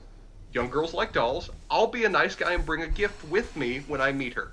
That is a really nice gesture that just utterly tanked upon meeting the actual mm-hmm. person. Right. And to give him, you know, to continue this out, to give Ganz a little bit more credit than I was giving him, he also hadn't seen the orphanage, so he maybe didn't know that the girls didn't have it in their own toys. Right. This is this is the well-meaning white liberal kind of thing of handling a problem. Right. But when It- he, it yeah, if he was to look at that place, he would know these girls don't have their individual toys, so maybe not a good idea to give her one. Yeah. Yeah. Um, but he, upon seeing her utter brilliance, he proposes something. I think that's the next scene we go to. Yeah, then we see Mr. Deardorff with Beth and Mr. Ganz. Uh, Mr. Ganz wants Beth to go to the high school to play the uh, high school kids on Thursdays. She asks Beth if um, she wants to play at the high school, and she does. Uh, Miss Deardorff asks if she's been playing chess with the custodian. This is the part that you talked about, Spencer. Um, and she says she yes she has. So that uh, I think that uh, Miss Deardorff's line was what that's highly irregular. Is that what I heard? Yes, yes, yeah. Um, then we cut to the med line, and Elizabeth is not getting any more green ones. I I love the Oh, boy. line the guy uses to describe this too, where it is just so casually flippant as to how fucked up what they've been doing is. It's just like he just kind of shrugs and says, "Eh, new state law, no tranquilizers for kids. Go figure." Yeah. so removed from how massively disturbing what they've been doing to keep these kids controlled has been. Yeah, and you can tell, like when you tell Beth no more green ones, like her face gets screwed up. She's like, "Why?" Like she is pissed. And in bed that night, she takes her last green one. The next day, she's looking into the pharmacy and she sees that it's padlocked. Remember that detail. Beth asks Jolene if she's still getting, or if she's getting any extras. All right, so here's the scene I was talking about when you talked about the age of these two characters, right? So we just you just pointed out that the guy at the med counter, it looks like sort of like the I don't know, just like the orderly, maybe you could call him that. He's an orderly, yeah. I think that fits. General Um, purpose staff. Yeah, and he's handing these out. He says, "No more tranquilizers for minors." Well, when when Beth is talking to Jolene, it's apparent that Jolene is still getting these pills because Beth is asking, "Are you getting any extra?" So, Beth, nine years old, Jolene, not a minor. So I think we're we're thinking maybe a six or seven year difference in the age of these girls, um, if that if that's any indication. Not quite possible. Yeah. Um, well, Jolene explains, no, I'm not getting any extra. And Jolene does say, look, all you girl, all these youngsters aren't going to be getting these green ones anymore. And she makes a joke. We're going to have a, what did she say? Um, we're going, uh, you look around, there's going to be some jumpy orphans the next few days. Yeah. uh, funny, Yeah. funny line. But she, she does ask Beth if she's having any withdrawal symptoms. Beth doesn't know what that is. Um, cut to the next scene. Yes, Beth is having withdrawal symptoms from these benzodiazepines because as she's about to be taken to the high school, she does not look good. She clearly hasn't slept. She does seem a little jumpy. Um, her eyes are kind of sunken in. I think they used like makeup for that effect, but like it looks like she hasn't slept in a while. So yes, I think she's having some some adverse reactions to not getting those green pills anymore. Really, really bad time for that to happen because now she has to go show what she can do, right? She's going to the high school to play all the high school kids. It's a terrible time for her to be having these withdrawal symptoms. And we already know that part of her uh, um, process in studying chess and thinking about it is when she's kind of high. So, not having these pills for a period of time before she's going to the high school, really, really bad thing. But is that Jolene's music? Jolene pulls her aside, bang, gives her two of the green ones, and Beth is back in business. It, it- it's a shame that this is her means that she's found to be able to, you know, perform with the remarkable ability that she's capable of. But That's this where she's at. is the only way she learned. Yep. This is this is like a. Did you ever have any like kind of like sport or activity of where you learned you learned a bad way to do it and then you had to unlearn that later? But it was Um, the only way. It's like like learning how to do a bad golf swing and then having to relearn how to do your golf swing It's- correctly in a way that doesn't hurt you long term. So you so you asked me the question, then you answered the question for me because yes, It's a classic example. yes, Yeah. a- any anyone, anyone anywhere who has ever learned golf has had that happen to them, where they've learned something wrong, they did it, and they had to uh, unlearn it. I mean, everyone doesn't matter who you are. Tiger Woods has had to relearn his golf swing like dozens of times. not not helped by the Um, health issues that he's been having. Um, but yeah, it, it's one of the things like you see for her is that I don't. This is the only way she's learned how to play. This is the way that she's learned how to process the moves in her head. She doesn't know how to play other than this. And unlearning that, I don't know how many years that's going to take, but it isn't going to be easy. Now, question for you: Did you take that Jolene knew that she needed those pills to go to the high school to perform well in chess? Because I took it as like a sort of fortunate set of circumstances for Beth. I thought that Jolene was just hooking her up like one time, and it just happened to be the time she was on her way out to go play chess. I interpret it as her putting two and two together that she kind of needs these to do what she did, and there was a conversation that kind of occurred off page or off screen that that maybe gave her a little bit more knowledge into this, because otherwise the timing just seemed too hokey coincidental for it. Yeah. Did that just kind of miracle swoop in for that character? At that point, you're making Jolene almost more of like a uh, a a means to an end or a prop rather than an actual character for her just to miraculously show up for the hero's benefit. Well, but we do know that you know Beth was having some withdrawal symptoms, so it could have been Yes. it could have been Jolene not necessarily giving her the lookout for the chess match. It was more of, well, I saw that you haven't slept, right? So here you go. That- um, that- so it could have been that. That's a fair. That's a fair. That's a kind of in between the two kind of interpretation. So I, I, I think that's possible. Yep. Um, so she gets to the, the high school. She goes into a room where there's a bunch of chess sets set up in this sort of U shape. I love how this scene is blocked because we get the perspective from Beth's back. And the chess boards are in tables that are literally stretched all the way around her in a U. Um, so you kind of get the the sense of like, wow, she's she's going into this huge um, scene where she's got to play all of these different chess matches and play in a circle. And the the the spell rings, the boys all pour in. And Spencer, did you catch that the boys seem positively pissed from Jump Street that they were having to play against a nine year old girl? Yeah, I, I, I did see that, and they walk in there like they're wrestlers posing for the match, trying to intimidate Yep. their opponent, kind of thing.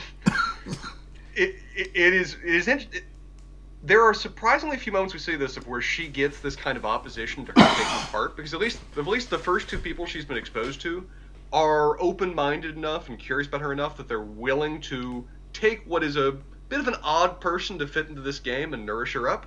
These guys don't know her from Adam.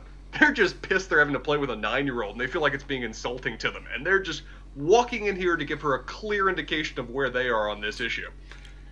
100% mean mugging her, not liking it. But then we see Beth, she starts to go around the tables and play. We can see that her play is very confident, which is a scene that, an indication to me anyway, that, um, you know, she's not. She's not on her heels when she's playing these matches, and we get some um, validation of that in the next scene, which is where Beth is with uh, Dr. Shaibel and she's kind of debriefing from her experience. She has this quote potential line of the episode quote what surprised me is how bad they played.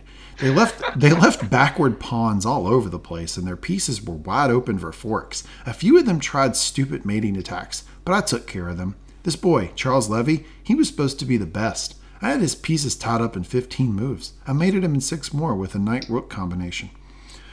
Mr Ganz told me i beat them all in an hour and 20 minutes. It felt good. I never won anything before. What a great line and it's, I really have to give a lot of credit to this young girl for playing this role. I don't know how old she actually is. I'm guessing it's probably a bit of Dawson casting, and she's older than actually nine. Yeah, yeah, sure. She does a really good good job of doing the kind of disassociation this character goes through and interacting with others. Of where she has a constant state of being bored even when she succeeds.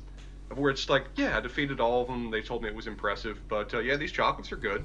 It's just so matter of fact she goes through this. It's a really well, well day of doing. Of, it's a really interesting way of showing her brilliance that she almost has a, a hard there's almost like an inherent difficulty in interacting with others on a normal human level because she's so far in advance of that that coming down to you know maintain that kind of basic human conversation has an element of difficulty attached to it and boredom like you noted. Would you say that this is this is similar to um, spencer being asked uh, well how did it go you know in court? And you being like well you know I, I had his brief all tied up like within two paragraphs. It was very simple for me. Very is this you in the law office just numbing on chocolates, talking about how you kick people's asses in the courtroom? Spencer, is that a fair comparison?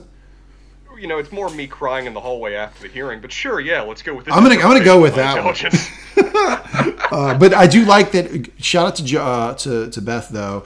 Uh, this is this is a good, good bro move on her part. Um, Given the chocolates, chocolates. given the chocolates to Mr. Shaibel, he can have the rest of them. I like that move. Uh, especially really like, like it from a nine-year-old. Not a line like I think that's really important, right? A nine-year-old who doesn't get these treats very often, doesn't have much to her name, doesn't get much. She still mm-hmm. is. She still is willing to give away, you know, the few treats that she has. So I think that's a, a solid move it's the orphanage to the it really has to. The fact she's nine already, nine year olds are inherently selfish. They're not inclined to share a period as is. But the fact that she also has nothing to her name, like we talked about, a doll would have made her the richest kid in the entire damn orphanage. She's got chocolates here. Those, I'm sure, are valuable currency in all kinds of ways. Mm-hmm. But it's a demonstration that though she's not ever particularly warm with him, if anything, she's often occasionally more than a little bit condescending with him. She clearly very much cares about Mr. Shaibel and wants him to know that. Hundred uh. So after that scene with Mr. Shaibel, we cut back to the high school. She's playing the boys again, and this time she's got an audience. And I can tell you this, Spencer. If I was in high school, this high school, I would not be in the chess club. I was not in chess club growing up. I was not in chess club. But I will tell you what I would be doing, and that would be watching a nine year old girl kick the shit out of all the boys in the chess club. I would be in that audience, no doubt. I, I, was having a talk with Bridget, my girlfriend, about this, and we were debating whether this scene was realistic in that element of where she was saying, "Man, that's the most unrealistic scene. No way those high schoolers would be in there watching the chess game." What? And I responded in two ways. One, like you said, this isn't a chess game. This isn't a series of chess games. This is a performance piece by a grand maestro. That's what we're watching here. We're not watching people play chess. We're watching a nine-year-old act in a way they shouldn't be capable of doing. Yes. Point number one. Point number two, there's also a bit of a generational element attached to this as well. You go back to like the 1950s, chess was hot shit. We're talking international tournaments that were covered on the front page of the New York Times kind of hot shit. So these kids have been well conditioned from a young age to also view this as an impressive competitive achievement beyond just simply the fact it's a nine year old doing it. And I'm going to put in a point three here, and this is a point that you would not naturally think of, Spencer, because I know a little bit about your history in high school. You were not a bully. I went through periods of my life as a bully, and I can tell you this: if a nine, I would know those boys in the chess club. I would know who they are, and I would know a nine-year-old girl was kicking the shit out of them. I would be there to witness it because I, they would hear about it later. to be fair, if I was the best friend of one of those guys, I would still be there to give him shit later that he lost to a nine-year-old because that's just what best friends do as well. Oh, absolutely. I would be. Well, I'd be. Yeah, I'd absolutely be there because I would be like astounded that this nine-year-old girl was doing this. I feel like I'd be watching something very important. Like I'm going to hear about this girl later, but also, hey, you know, and in lunch later, I'm going to tell, I'm going to mention to Charles Levy, hey, you're supposed to be so good at chess, you lost in 16 moves. Um, cut back to Beth, and she has gone up to Jolene asking for more vitamins. Beth is Not we're gonna we're gonna call this tweaking right now. Beth is oh, tweaking. Oh, just a bit. Little Jones and Jones and Hard. Jones in for those vitamins, and Jolene is not hearing it. She tries to introduce her to this girl, Samantha, but she won't let it go. Finally, Jolene says, I am not trying to talk about that right now. Stop it, drop it. Then we see Beth go downstairs and take a tool. I thought, when I first watched this, that Beth was going to go down and drink some of that whiskey. I thought she was connecting the sort of like high to drunk thing. No, not yet. Instead, what she's doing is she's taking a tool from the tool belt of Mr. Shaibel because next time she next she's in class and they're watching a movie and she gets up to go to the bathroom. Spencer, did you catch which movie they were watching? Uh, that is The Robe, which was one of the uh, early of the kind of biblical epics that Hollywood became really enamored with in the 50s. I think it came out in the early 50s, like um, I think like six years before the more famous Ben Hur came out. Yep, great call. Beth then breaks into the pharmacy. She climbs into the window, takes the pill jar, and starts eating fistfuls of pills. So I'm watching, I'm watching this with my wife, right? And this scene comes up, and, and Sarah goes, um, "What does she hope to accomplish? Like, what is she? What does she think she's doing here?" And I just turned to her astounded, and I'm like, "Getting high? Like, what do you? Yeah. What do you think? Like, it didn't occur to her, but I'm like, she wants to get as high as as fast as possible. She doesn't know, she doesn't care about potentially overdosing. She's just fistful in her mouth of these. And we have a lot of evidence that Beth Harmon is a drug addict. This is shut the book, chapters written, it's over, it's now canon. She's a drug addict because this isn't just like, oh man, I feel a little off when I don't have them. This is, I need to feel high right now, therefore I'm going to eat 50 of these damn pills. Yeah, and in case you know, because I don't, what is the LD50 on Valium? I mean, she eats enough that it seems like, have we reached lethal dose levels of Valium? Yeah, yeah, yeah. She has. lethal dose Yeah, she has. She there's no way that she didn't have her stomach pumped after this. There's no way. And they may have done it the old school way. They may have just made her gag and like poured a bunch of charcoal down her throat. But like, there they had to have done something here because otherwise she would have she would have eh, she'd have at least been in a coma. She'd been out of it. Um, but as she's eating, I love that Hallelujah, the song is playing in the background. Yeah. Uh, very funny. As two characters walk to their execution as they ascend to heaven. That's the moment we're going on here. I did think when I was watching this that we would get, you know, that that, that there would be like um maybe that maybe it would end with her being rushed to the hospital or something, but no, the end of the episode is basically um another good moment from Beth here. Beth is so funny. So she's taking these handfuls of pills, right? And then she sets down the jar and she's like she looks back at it, she's like, Nope, gonna need the jar too. it's not the love it too. handfuls that I've put in my mouth and my pockets, not enough. Gonna require the whole jar. Not sure where she thinks the jar is gonna be stored. I'm not sure she's thought that far in advance, but she's gonna need the jar. Obviously, in the cubby underneath her bed, because that's where her personal possessions go, and those are hers now. And as she's leaving, she's got the whole jar in her arms. She turns around to a completely aghast Mrs. Deardorff, who catches her. Seemingly, the whole school is there watching her, and Elizabeth passes out. The jar shatters, and boom! End of episode. Yeah, I'm going to recommend something to her in the future. If you have an opportunity to replay this out again, uh, when Tribune Gallio gets Jesus' robe, that's a good time to go for the pills. Don't wait till the last three minutes of the film to go get the pills. Yeah, They're going. You're going to get caught right now. And a little- You weren't already when you're taking the entire jar. And a little advice here from your Uncle Lee. Uh, kids out there, um, if you're stealing pills, um, don't take them all right away and don't take the jar that they're in. There you go. A little advice from your Uncle Lee. Um, all right. I'm really glad we were able to assist kids in this regard. I feel like we really made a difference for them. yeah, don't take the jar. They know when you take the jar. Just take a little bit. Right. Um, and, and pick your right moment in the film. Wait until their wait until their eyes are turned. Don't go during the most obvious times. Glad to help. And here's your PSA from Spencer and Lee. Uh, that's the end of the recap. Spencer, any concluding thoughts about the episode before you want to jump into our segments? I heard a lot of my friends describe this episode as slow, and I would agree that it is, but not in a way I found boring in any way. It's a build, it's willing to take its time. There's a lot of scenes which, again, are very much focused on showing us something rather than telling us what's necessarily going on. But for me, at least, that worked. I found it intriguing. It got me invested enough to want to know where it goes, while at the same time, it didn't necessarily have frantic activity. But I think from early on, this isn't just going to be this. This is not that kind of show. Nope, nope, it certainly isn't. Um, I, yeah, I mean, I, I did not think this episode would slow. I, I did hear some people Yes. saying it was slow. I heard a lot of people saying, "Well, hang in there, you know, wait till you get to the second, third episode, then it really picks up." I've given that advice No. about certain episodes, certain shows before.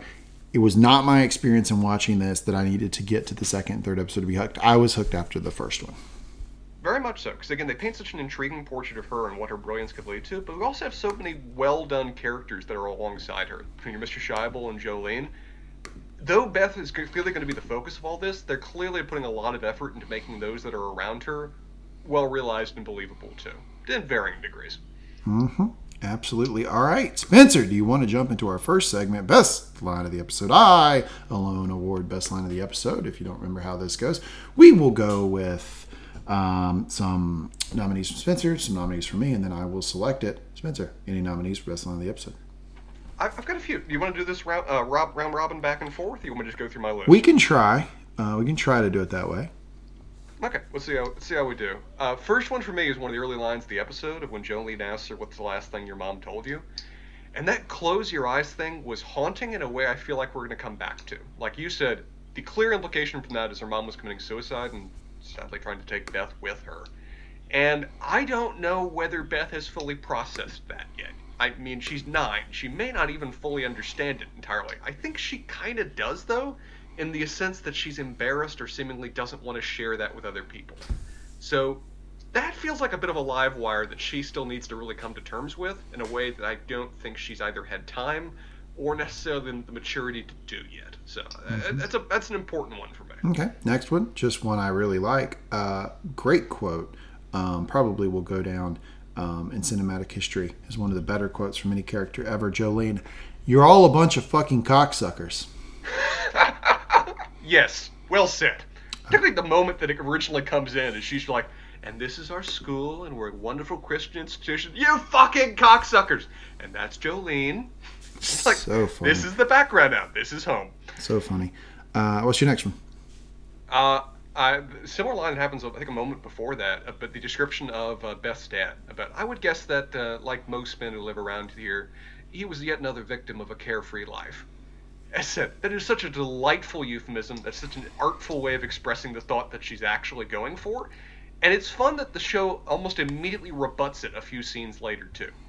Um, that he clearly is absent, but the reasons for that are nuanced in a way that the, the uh, institution clearly doesn't have a frame of reference for. Yeah, absolutely. Um, so my next one, I, I think I'm a little farther along, but I'll, I'll do mine. Um, that's not fair. She came in after you. Most of us are lifers. Nobody's going to come for us now. We're too old or too black. That's a rough line. That's a rough line. It's one of the first real acknowledgments of racism we get in this episode, which, given this is early 50s in in Kentucky, and I want to note this as well. This is the least Kentucky orphanage that I could ever possibly imagine. Kentucky Yeah, is a has an accent. What the hell? Kentucky has a real distinct accent. We get outside this Catholic university too, so don't tell me they're like training them to be accent neutral. no one has an accent on this. Yeah, it's We're- weird. 1950s Kentucky, all of these people would have an accent. Yeah. But background. Um, but yeah, the line itself, it's a good line. It also reflects. I want to see more of Jolene. Right now, she's kind of just serving a very supporting role for Beth. She hasn't necessarily been characterized too much, other than some of the actions we've seen her do. But that reflects a certain element of pain and resentment that I'll be curious to see if it's explored anymore. hmm Um, one for me, I really like this line from Mr. Shaibel, but it's when he tells her to resign. You resign now. It's not a rule, it's sportsmanship. That feels like it's one of the lessons that's going to resonate with her. Because that, that is a really powerful moment. It's a meaningful moment of not only just teaching her the rules, not only teaching her how you play, but teaching well, the rules of the play, but teaching you truly the character that you bring to the game, the honor that's associated with the game, the sportsmanship that compels it. That for this to be something that is worthy of play and worthy of respect, you need to treat it that way. That's a lesson that she clearly struggles with. She calls him a cocksucker and runs away, but it's one that I think needs to stick for her to really understand and grasp how why this game is treasured by so many. Yep. Uh, next one I've got is you look around, there's going to be some jumpy orphans here the next few days. Yeah, that's that's both a funny one and also a rough one too. Because again, Jolene is the weathered sort, and I, the stories she could tell, I'm sure would put put your hair on end. Mm-hmm. Uh, uh, another line, Mr. Shaibel, of when his line of when she first defeats him, of when he is clearly a bit begrudging about it, but he tells her, "You could have beat me sooner." And immediately transitions into start teaching her openings and really speeding up the process of her education. That, like you said, there's an element of bruised pride in this, but he's too much of an adult and views this as too important to let that wrap up what he's what he's experiencing. He immediately transitions it to a teaching moment, and that's really a demonstration of a quality teacher.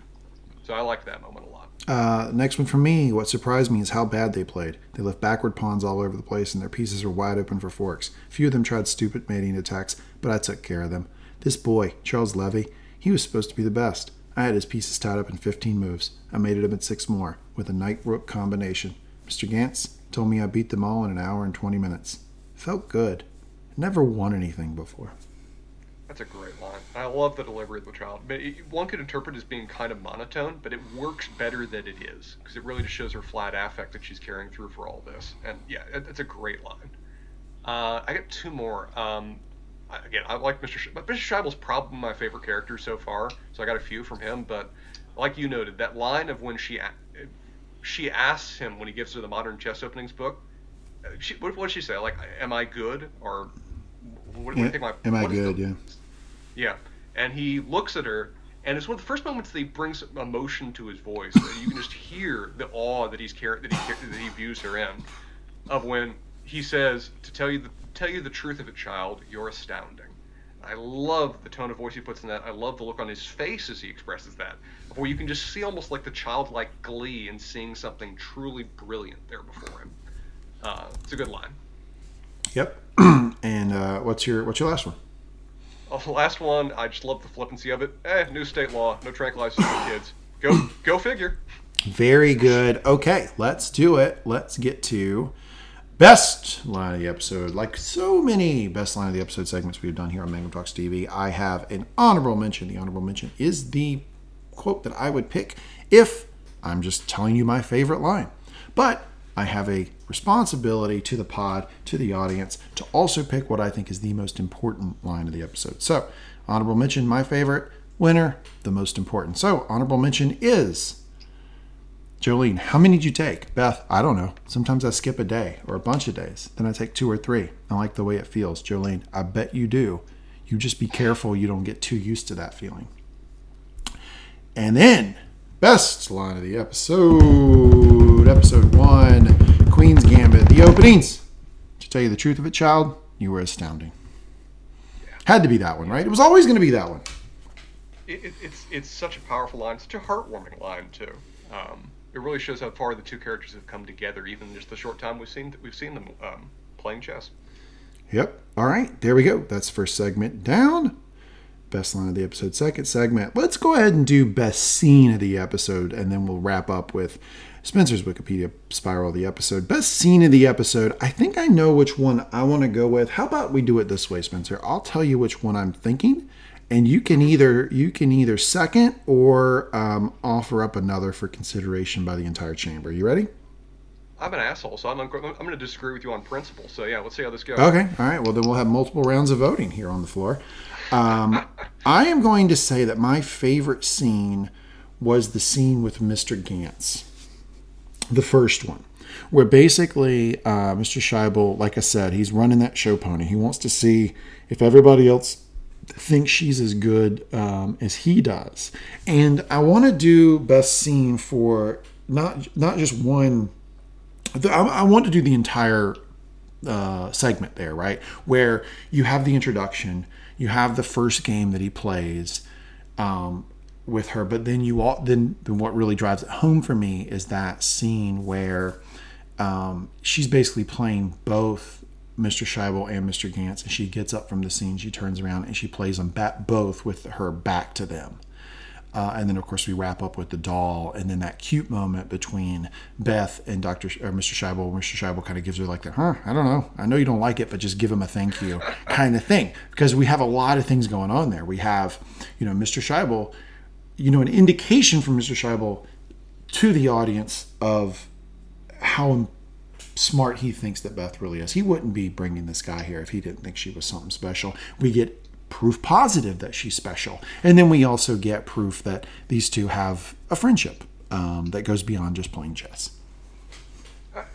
I, I will offer you that it is a meaningful moment between characters, but sir, you are violating your own rules by which you vote for best moments of episodes here. We have a clear indication in this episode of some of a, a repeated motif that I am willing to bet we are going to see brought up again and demonstrated in episodes to come. Fire away. In terms of the in terms of the chessboard on the ceiling, of that moving of pieces, of her slow, enhanced, growing understanding of the game as shown through, be they hallucinations or imaginations on the ceiling, that moment feels like it's one of the more iconic and memorable scenes going forward. It's going to wrap up her understanding of the game, our audience's appreciation of it, and probably a way that she's going, given that it's a foundational way of she originally learned the game, I feel and willing to bet it's something she's going to continually return to, even as she learns different ways of understanding understanding the game.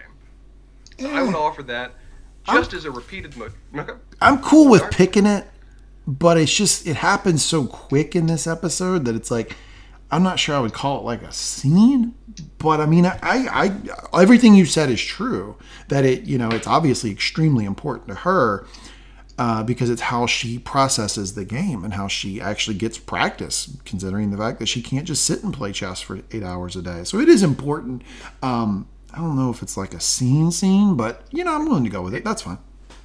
I mean, it's one of the things where I, your scene is more plot important. I think uh, uh my scene I'm offering, I think, is maybe more theme or cinematic important. Yeah. Which is kind of what, what yeah, that's which, fair. we choose to we choose to focus on more. I think they they serve an interesting complement to each other. Is one is demonstrating to both her and the audience that she's understanding the game. The other one is demonstrating to other people how much she understands about the game, and each have their own particular uses. Yeah. Yeah, very fair. All right, I'm willing to go with the, the chessboard on the ceiling. Uh, yeah, we can do that. Best scene of the episode.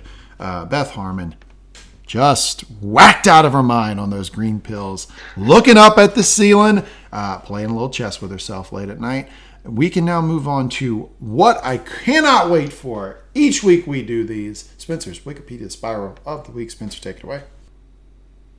Okay, I don't know about y'all, but I've always known about chess as being this game with a monstrous amount of history attached to it. Partly because it's an easy way of showing a period piece kind of element of what's what's demonstrates something in the Middle Ages or what's demonstrates something in the Victoria era. But they're playing chess. It provides a kind of like a common lynch point between our modern audience going back into this ancient realm. So we have a bit of a shared element attached to it. But I don't think I ever really understood how old this game is. Like 1500 years old is what we're talking here. Like so old that the origins of it are lost in the mists of time, kind of thing. Like, the amount of historians that have delved into where chess originated is legion, and they don't agree. Like most things, China asserts they invented this and just kind of forgot about it later, like pretty much everything else. But I'm going to buy into, I think, what's the most dominant school. It was originally pioneered by uh, H.J.R. Murray, a British teacher, and also, oddly enough, the son of the first editor of the Oxford English Dictionary who back in the early 20th century spent a large portion of his life reading ancient manuscripts, teaching himself friggin' Arabic so that he could try to find out where this game originally came from. And his conclusions, which again seems to be most people agree with now, is that it originally emerged, emerged in the Gupta Empire in northern India back in the 6th century AD. And it was called at the time in Sanskrit, and I'm going to butcher like four languages as I go through the segment, so my apologies to people who actually speak these. But chaturanga, which literally means in Sanskrit the four parts, or the four divisions, which referred to their time their understanding of warfare as being fought in the combination of infantry, cavalry, elephants, and chariots, which became the predominant pieces on the board, and which we now refer to as pawns, knights, bishops, and rooks. With the name of the game itself originally appearing in the epic in an epic battle story, one of those like long form epic poems. The Gupta Empire maintained regular trade ties with a neighbor, the Sassanid Persian Empire. And as part of those trade and diplomatic connections, including what was an elaborate diplomatic maneuver, according to one story, of which they basically presented the game as an elaborate taunt that unless you understand this game, you can never defeat us. Which the Persians rapidly understood the game and then defeated the Gupta Empire. So, eh, kind of gave them their own seeds, their own defeat there. But in Persia, the game really started to form a lot more of the things that we now modern recognize, including a lot of even, even the terminology. They refer to it as uh, uh, chatrang, and we get a lot of the, a lot of the words, like say check or checkmate. Those are odd words in the English language. They don't really seem to serve any other purpose to us. That's part of the reason is that they come from ancient Persian, of where the for, the word for king was shah, which became in more European form check, and the word for the phrase "the king is helpless," which is what you would say when you had the king captured, was shamat, checkmate. So that's where the terms originally come from. The pieces also started to uh, develop in much more modern form, where we have the soldier, the horse, the elephant. Again, they kept on referring to the elephant, which later became the bishop, uh, which was a decidedly weaker piece back then. The chariot, later became known as the rook, and the new piece they introduced, the counselor, which, you know, was a piece that always just hung out next to the king and was really incredibly weak, and no one really ever understood why they invented that piece because it didn't really do anything. But you know, clearly not a piece we need to worry about for later the objective of the game at the time was you either could win two ways. You either could win by killing all of your opponent's other pieces, or by taking their king. And it's a testament to how different the game was then, is that the most common way to win for centuries was you by like slow trench warfare eliminate all of your opponent's pieces. That's how almost all games ended, and as you can guess, it made for a very long game. You talked about your two hour games as being incredibly slow that was the norm. That would have been a short game by the standards then, just because that's how they played. There weren't really elaborate moves or rapid or rapid endeavors. Um, um, you, you, you won in a much more slow, methodical manner because it was really meant to be more of like a war treatise kind of thing. You were learning a certain philosophy of warfare and how battles and wars were actually fought, rather than it being as much of like a competitive game. Now, we now view Iran, uh, uh, the modern term for Persia, as being, you know, a predominantly Muslim country. We're going far enough back in the past. The Sassanid Persian Empire was friggin' Zoroastrianism, you know, like early monotheistic kind of religion, uh, kind of thing. And it wasn't until the Muslim invasion of where at the end of the great Roman Persian Wars, the Persian Empire was horribly weakened by basically overcommitting itself and trying to fight Rome, and left itself open to the human tidal wave that was the armies of the Prophet Muhammad coming in. They conquered Persia, and as a result of that, as they did so many other places where the Muslim conquest reigned, they took ideas, they took new thoughts, and with abundant curiosity and creativity, they spread them wherever they went by both trade and military efforts. And so they, for the first time, started spreading chess into modern Europe. Now we got a few changes from them. For one, they couldn't pronounce the word, the letters. It, the letters weren't used in Persian, so they pronounced the, the game shatranj because they couldn't. They didn't have really a, a ch noise or really even an ng noise. Um, they also, due to certain elements of, of uh, Islam belief, Islamic belief, made the pieces much more abstract. There is a serious concern about in Islam about idolatry, about portraying certain images or graven images, particularly with respect to the prophets we see nowadays. Um, but the pieces originally from the uh, Indian and the Persian game were incredibly elaborately carved. They were meant to very carefully resemble each of the units that were on the board it's from the Muslim conquest the pieces became decidedly more abstract that we see in their current form because of their discomfort with idolatry. But like I said, they the early years of the Muslim conquest, first hundred years, were of incredible expansion. They spread from a very isolated element of Arabia to conquer the Persian Empire, the bulk of the Roman Empire, and extend all the way over to conquer friggin' Visigoth Spain as they, as they went across and conquered all of North Africa. And it's that expo- it's that conquering, it's that trade that started sending chess into Europe by various means. Came into the Byzantine Empire, the Roman, the Eastern Roman Empire, uh, where they called it Zatutrion, if I'm pronouncing that correctly. But the main influence that it had was the conquering of Spain. Of when one forgets that for about 700 years, um, Spain was one of the hearts of the Muslim world. Al Andalus, they called it, the Moorish Arabic conquest that lasted from the early 700s all the way through the late 1400s, 1492, if I got that correctly. And it's in Spain in particular that chess started to develop into a much more modern form. And as it got into Europe, it's much more when we start calling it chess rather than any other name, including just even by the basic element that once it arrived in Europe, they suddenly started using a checkerboard for the first time. Previously, they did not use a checkerboard, and the board was much less standardized. Even still had some issues with standardization going forward that we'll talk about. One of the fun conflicts that chess had, though, when it first came into Europe, was that similar to some, like, uh, as I mentioned, Muslim concerns about idolatry, the Christian church, the Catholic Church, hated chess. They hated it. They viewed it as just inherently leading to gambling and vice and all kinds of other things. Checks out. And there were a lot of. Sorry, say that again. Checks out. Yeah. And so, I was just yeah, saying it check. I was make, making a joke that know, that's a I- stupid thing to be it, worried it took about. me a second, but I got you. but you know, you and I we very much associate chess as being the ultimate gambling game. There's just nonstop chess games going in Vegas. but that's how the, the the Catholic Church viewed it. And so there were a lot of efforts to, uh, not really, not really, you know, by the Pope, but a lot of local efforts to ban the game. Like uh, King Louis the Louis the Ninth in France in the late in late 1200s banned the game in the entire country.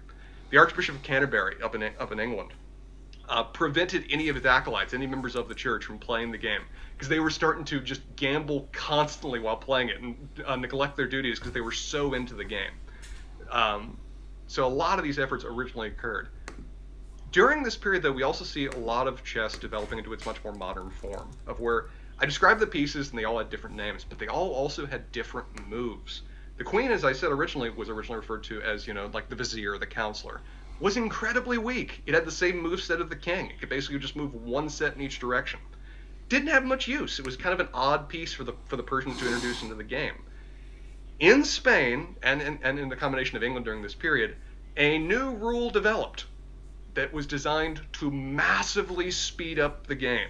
Of where suddenly the queen became a goddamn superhero that could fly around the board in all directions as far as she wanted. And the purpose of this was people realizing, okay, we're gonna coffee shops were actually something that developed in uh, Al-Andalus in Spain during this period. It was a very much of a way for intellectuals and everything else to hang out. And nobody really wanted to hang out in your coffee shop just sitting there for two hours playing chess. You wanted a faster game. Same thing developed in the Christian world as well. So there were elements over the years to develop this. And starting in the late 1400s, we get what was referred to by its detractors as the Mad Queen game, or the direct translation, Chess of the Enraged Lady. That's how they were referring to this thing. Where it caught people off guard because it suddenly changed the game from being this methodical slog mm-hmm. into a game of maneuver, of rapid, aggressive gestures that, that were designed for the first time to make checkmate the primary goal. Whereas previously it was utter eradication in a military fashion that we were people were aiming for. Similar thing that happened at the same time is also the bishop, which at the time had no uniform name. Again, it was originally called the elephant in the uh, uh, in, in um, the Arabic, Iranian, uh, Arabic, Persian, and uh, Indian version of the game. When it came to Europe, they referred to it as either the bishop, the jester, the fool, or the camel. For reasons. I think it's because that uh, the uh, very abstract piece that they got from um, the Muslim world had that kind of just domed top, and so some people thought that looked like a bishop's hat. Some people thought it looked like a little jester's cap. Other people thought it looked like a camel's hump. There were a lot of different ways of interpreting what the hell that piece was, because apparently nobody bothered to ask. But either way, they decided to make a piece which previously could only move uh, two two moves diagonally. Suddenly, again, could fly around the board anywhere it wanted diagonal. The goals of these, again, were to speed chess up and to make it a much more way you could wrap up games in just a matter of moves, because suddenly taking the king was practical. It was something you could reasonably do because you had these super pieces that could pull it off. Ironically, despite the fact that this was largely driven, they think, particularly the Mad Queen, why that piece in particular became powerful, was that suddenly several during that period, several very powerful queens in real life came about, particularly in Spain, uh, Queen Isabella of Spain, or um, in England and France, Eleanor of Aquitaine, or uh, Blanche of Castile. These were very powerful women that suddenly appeared and were dominating the kind of political discourse. And so there's a thought among certain historians that the queen became powerful in recognition of the fact that queens in real life were becoming really powerful. The possible unintentional side effect of this, though, was that where previously women, particularly in the Muslim world, were regularly playing chess in the cafes and, hang- and hanging out with men, it was viewed as a more equal game. As a result of the game getting more exciting and aggressive, there suddenly became a kind of a popular belief that it was no longer appropriate for women because they couldn't handle that kind of, you know, active aggressive sport. So despite the fact that the main female piece on the board suddenly became, you know, friggin' Wonder Woman, women were now being phased out of the game because it was no longer viewed as appropriately feminine. And it sadly took a very long time to get out of that mindset. It's notable, you know, we, you know, chess is a popular game nowadays. Millions of people play it each year, but it's a demonstration of just how popular it, w- it was in Europe for now hundreds of years here. That when the printing press came about in England, in England, the first two books that were published in English that were printed on a printing press in English. The first was a translation of the Trojan War, you know, going back to friggin' Homer. The second was a guide to chess. That's the level of chess focus that people had. Wow. And it's this pub it's this publishing of books that became really integral for just the widespread of chess, not only just in, you know, learning it from your friends, but now you could actually pick a book off a store and learn about this whole new game so that you could play with others. And as I said, some of the earliest books were published about chess, but one of the most important people in that earlier era was a man by the name of Francois André Danican Philidor, a French composer uh, in the early and mid 1700s, known wildly for 50 years of his life of being the best player of chess in the world.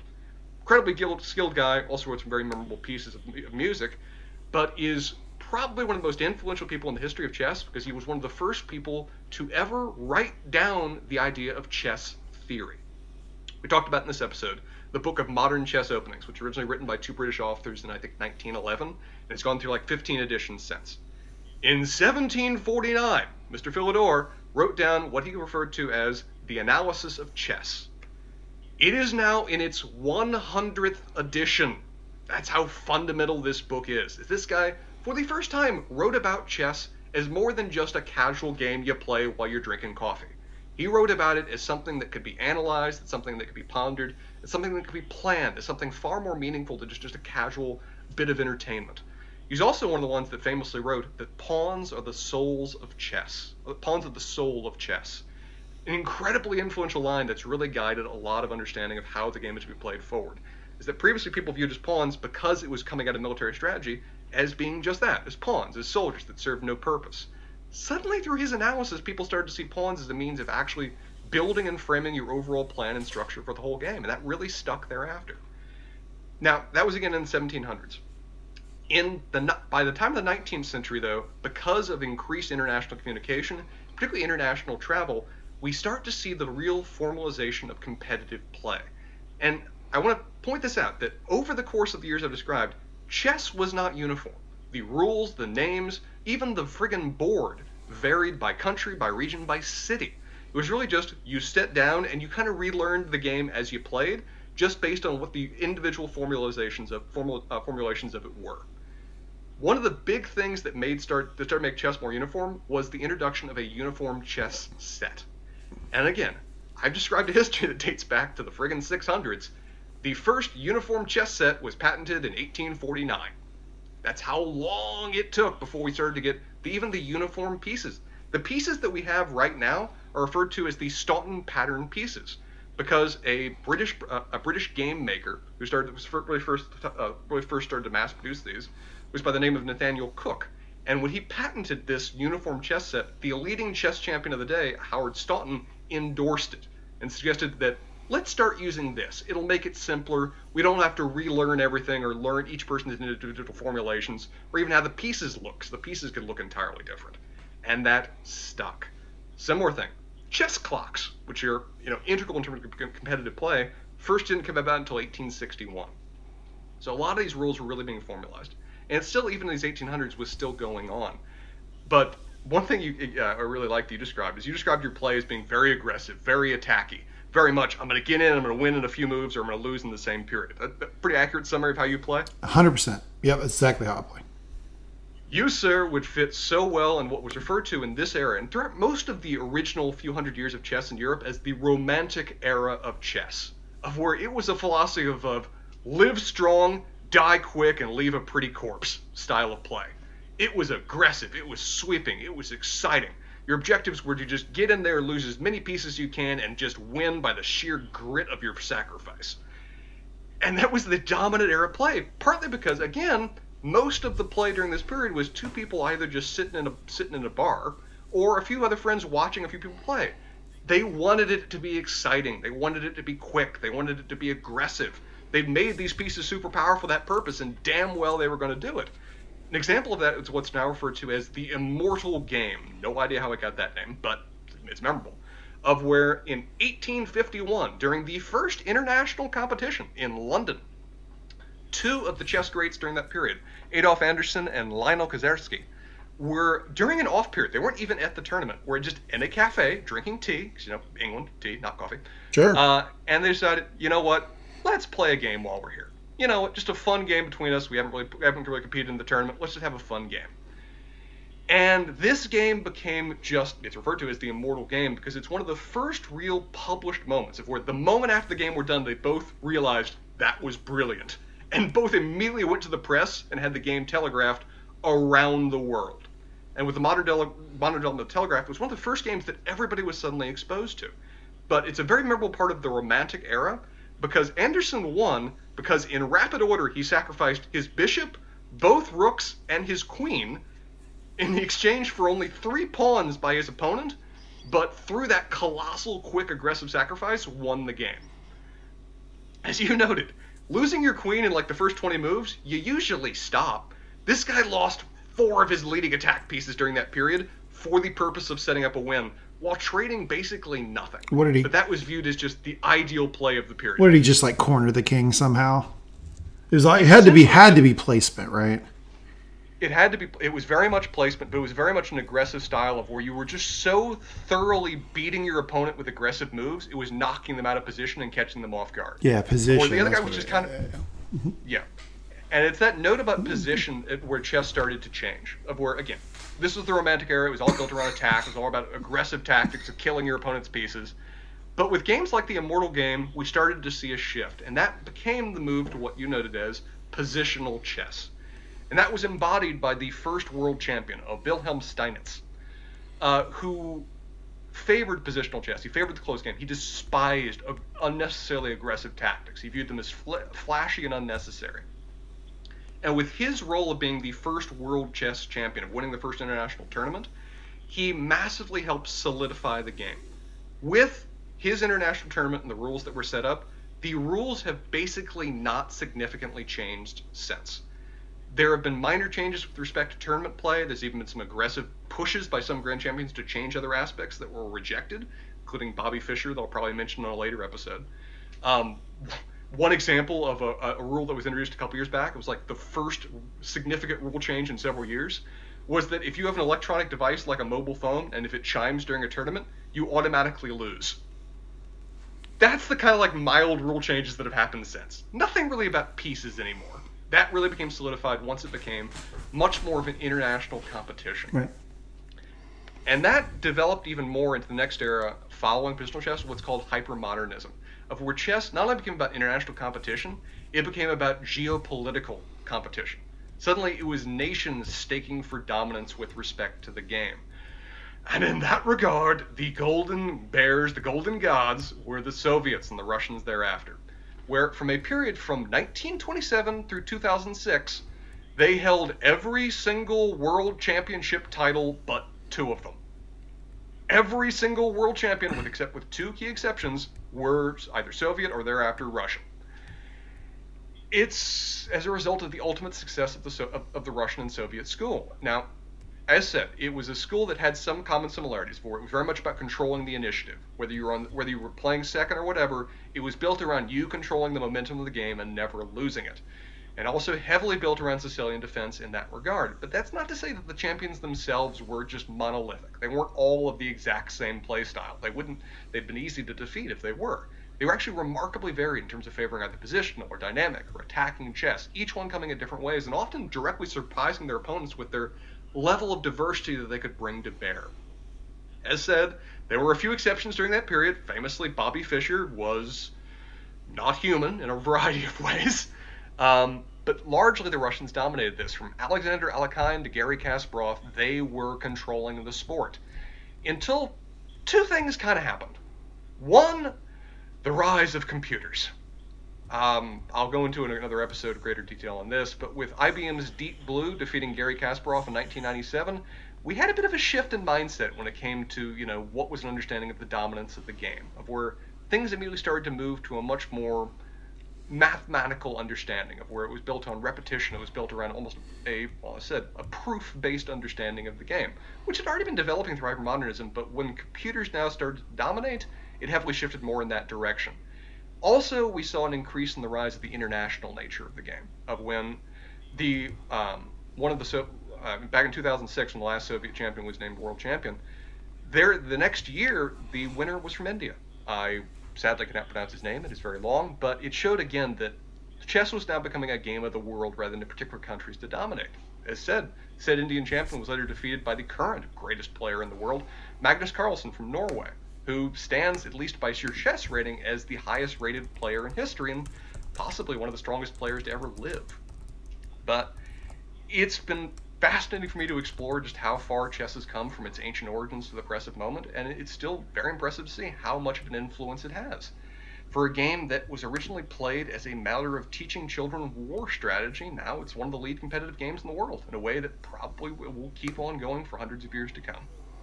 But that is a brief description on the history of the well, the history of chess, and from here we have so much further to talk about, but I will save those for later episodes. And Spencer, you did not disappoint. I knew that picking this show would give you ample opportunity to not just bring back Spencer's Wikipedia Spiral of the Week, but to bring it back in full force. And you did, my friend. I think you did 20 minutes there. I think that was a solid 20 minutes on the history of chess. Thank you for that, Spencer. Is exactly what I was hoping for. And in future weeks, I'm sure we'll get into more history of chess, maybe some into the, the individual uh, play styles or particular movements. I think there's a lot of meat on that, but a lot of things to address. But for now, we are done with our f- review of the first episode of Queen's Gambit, the opening.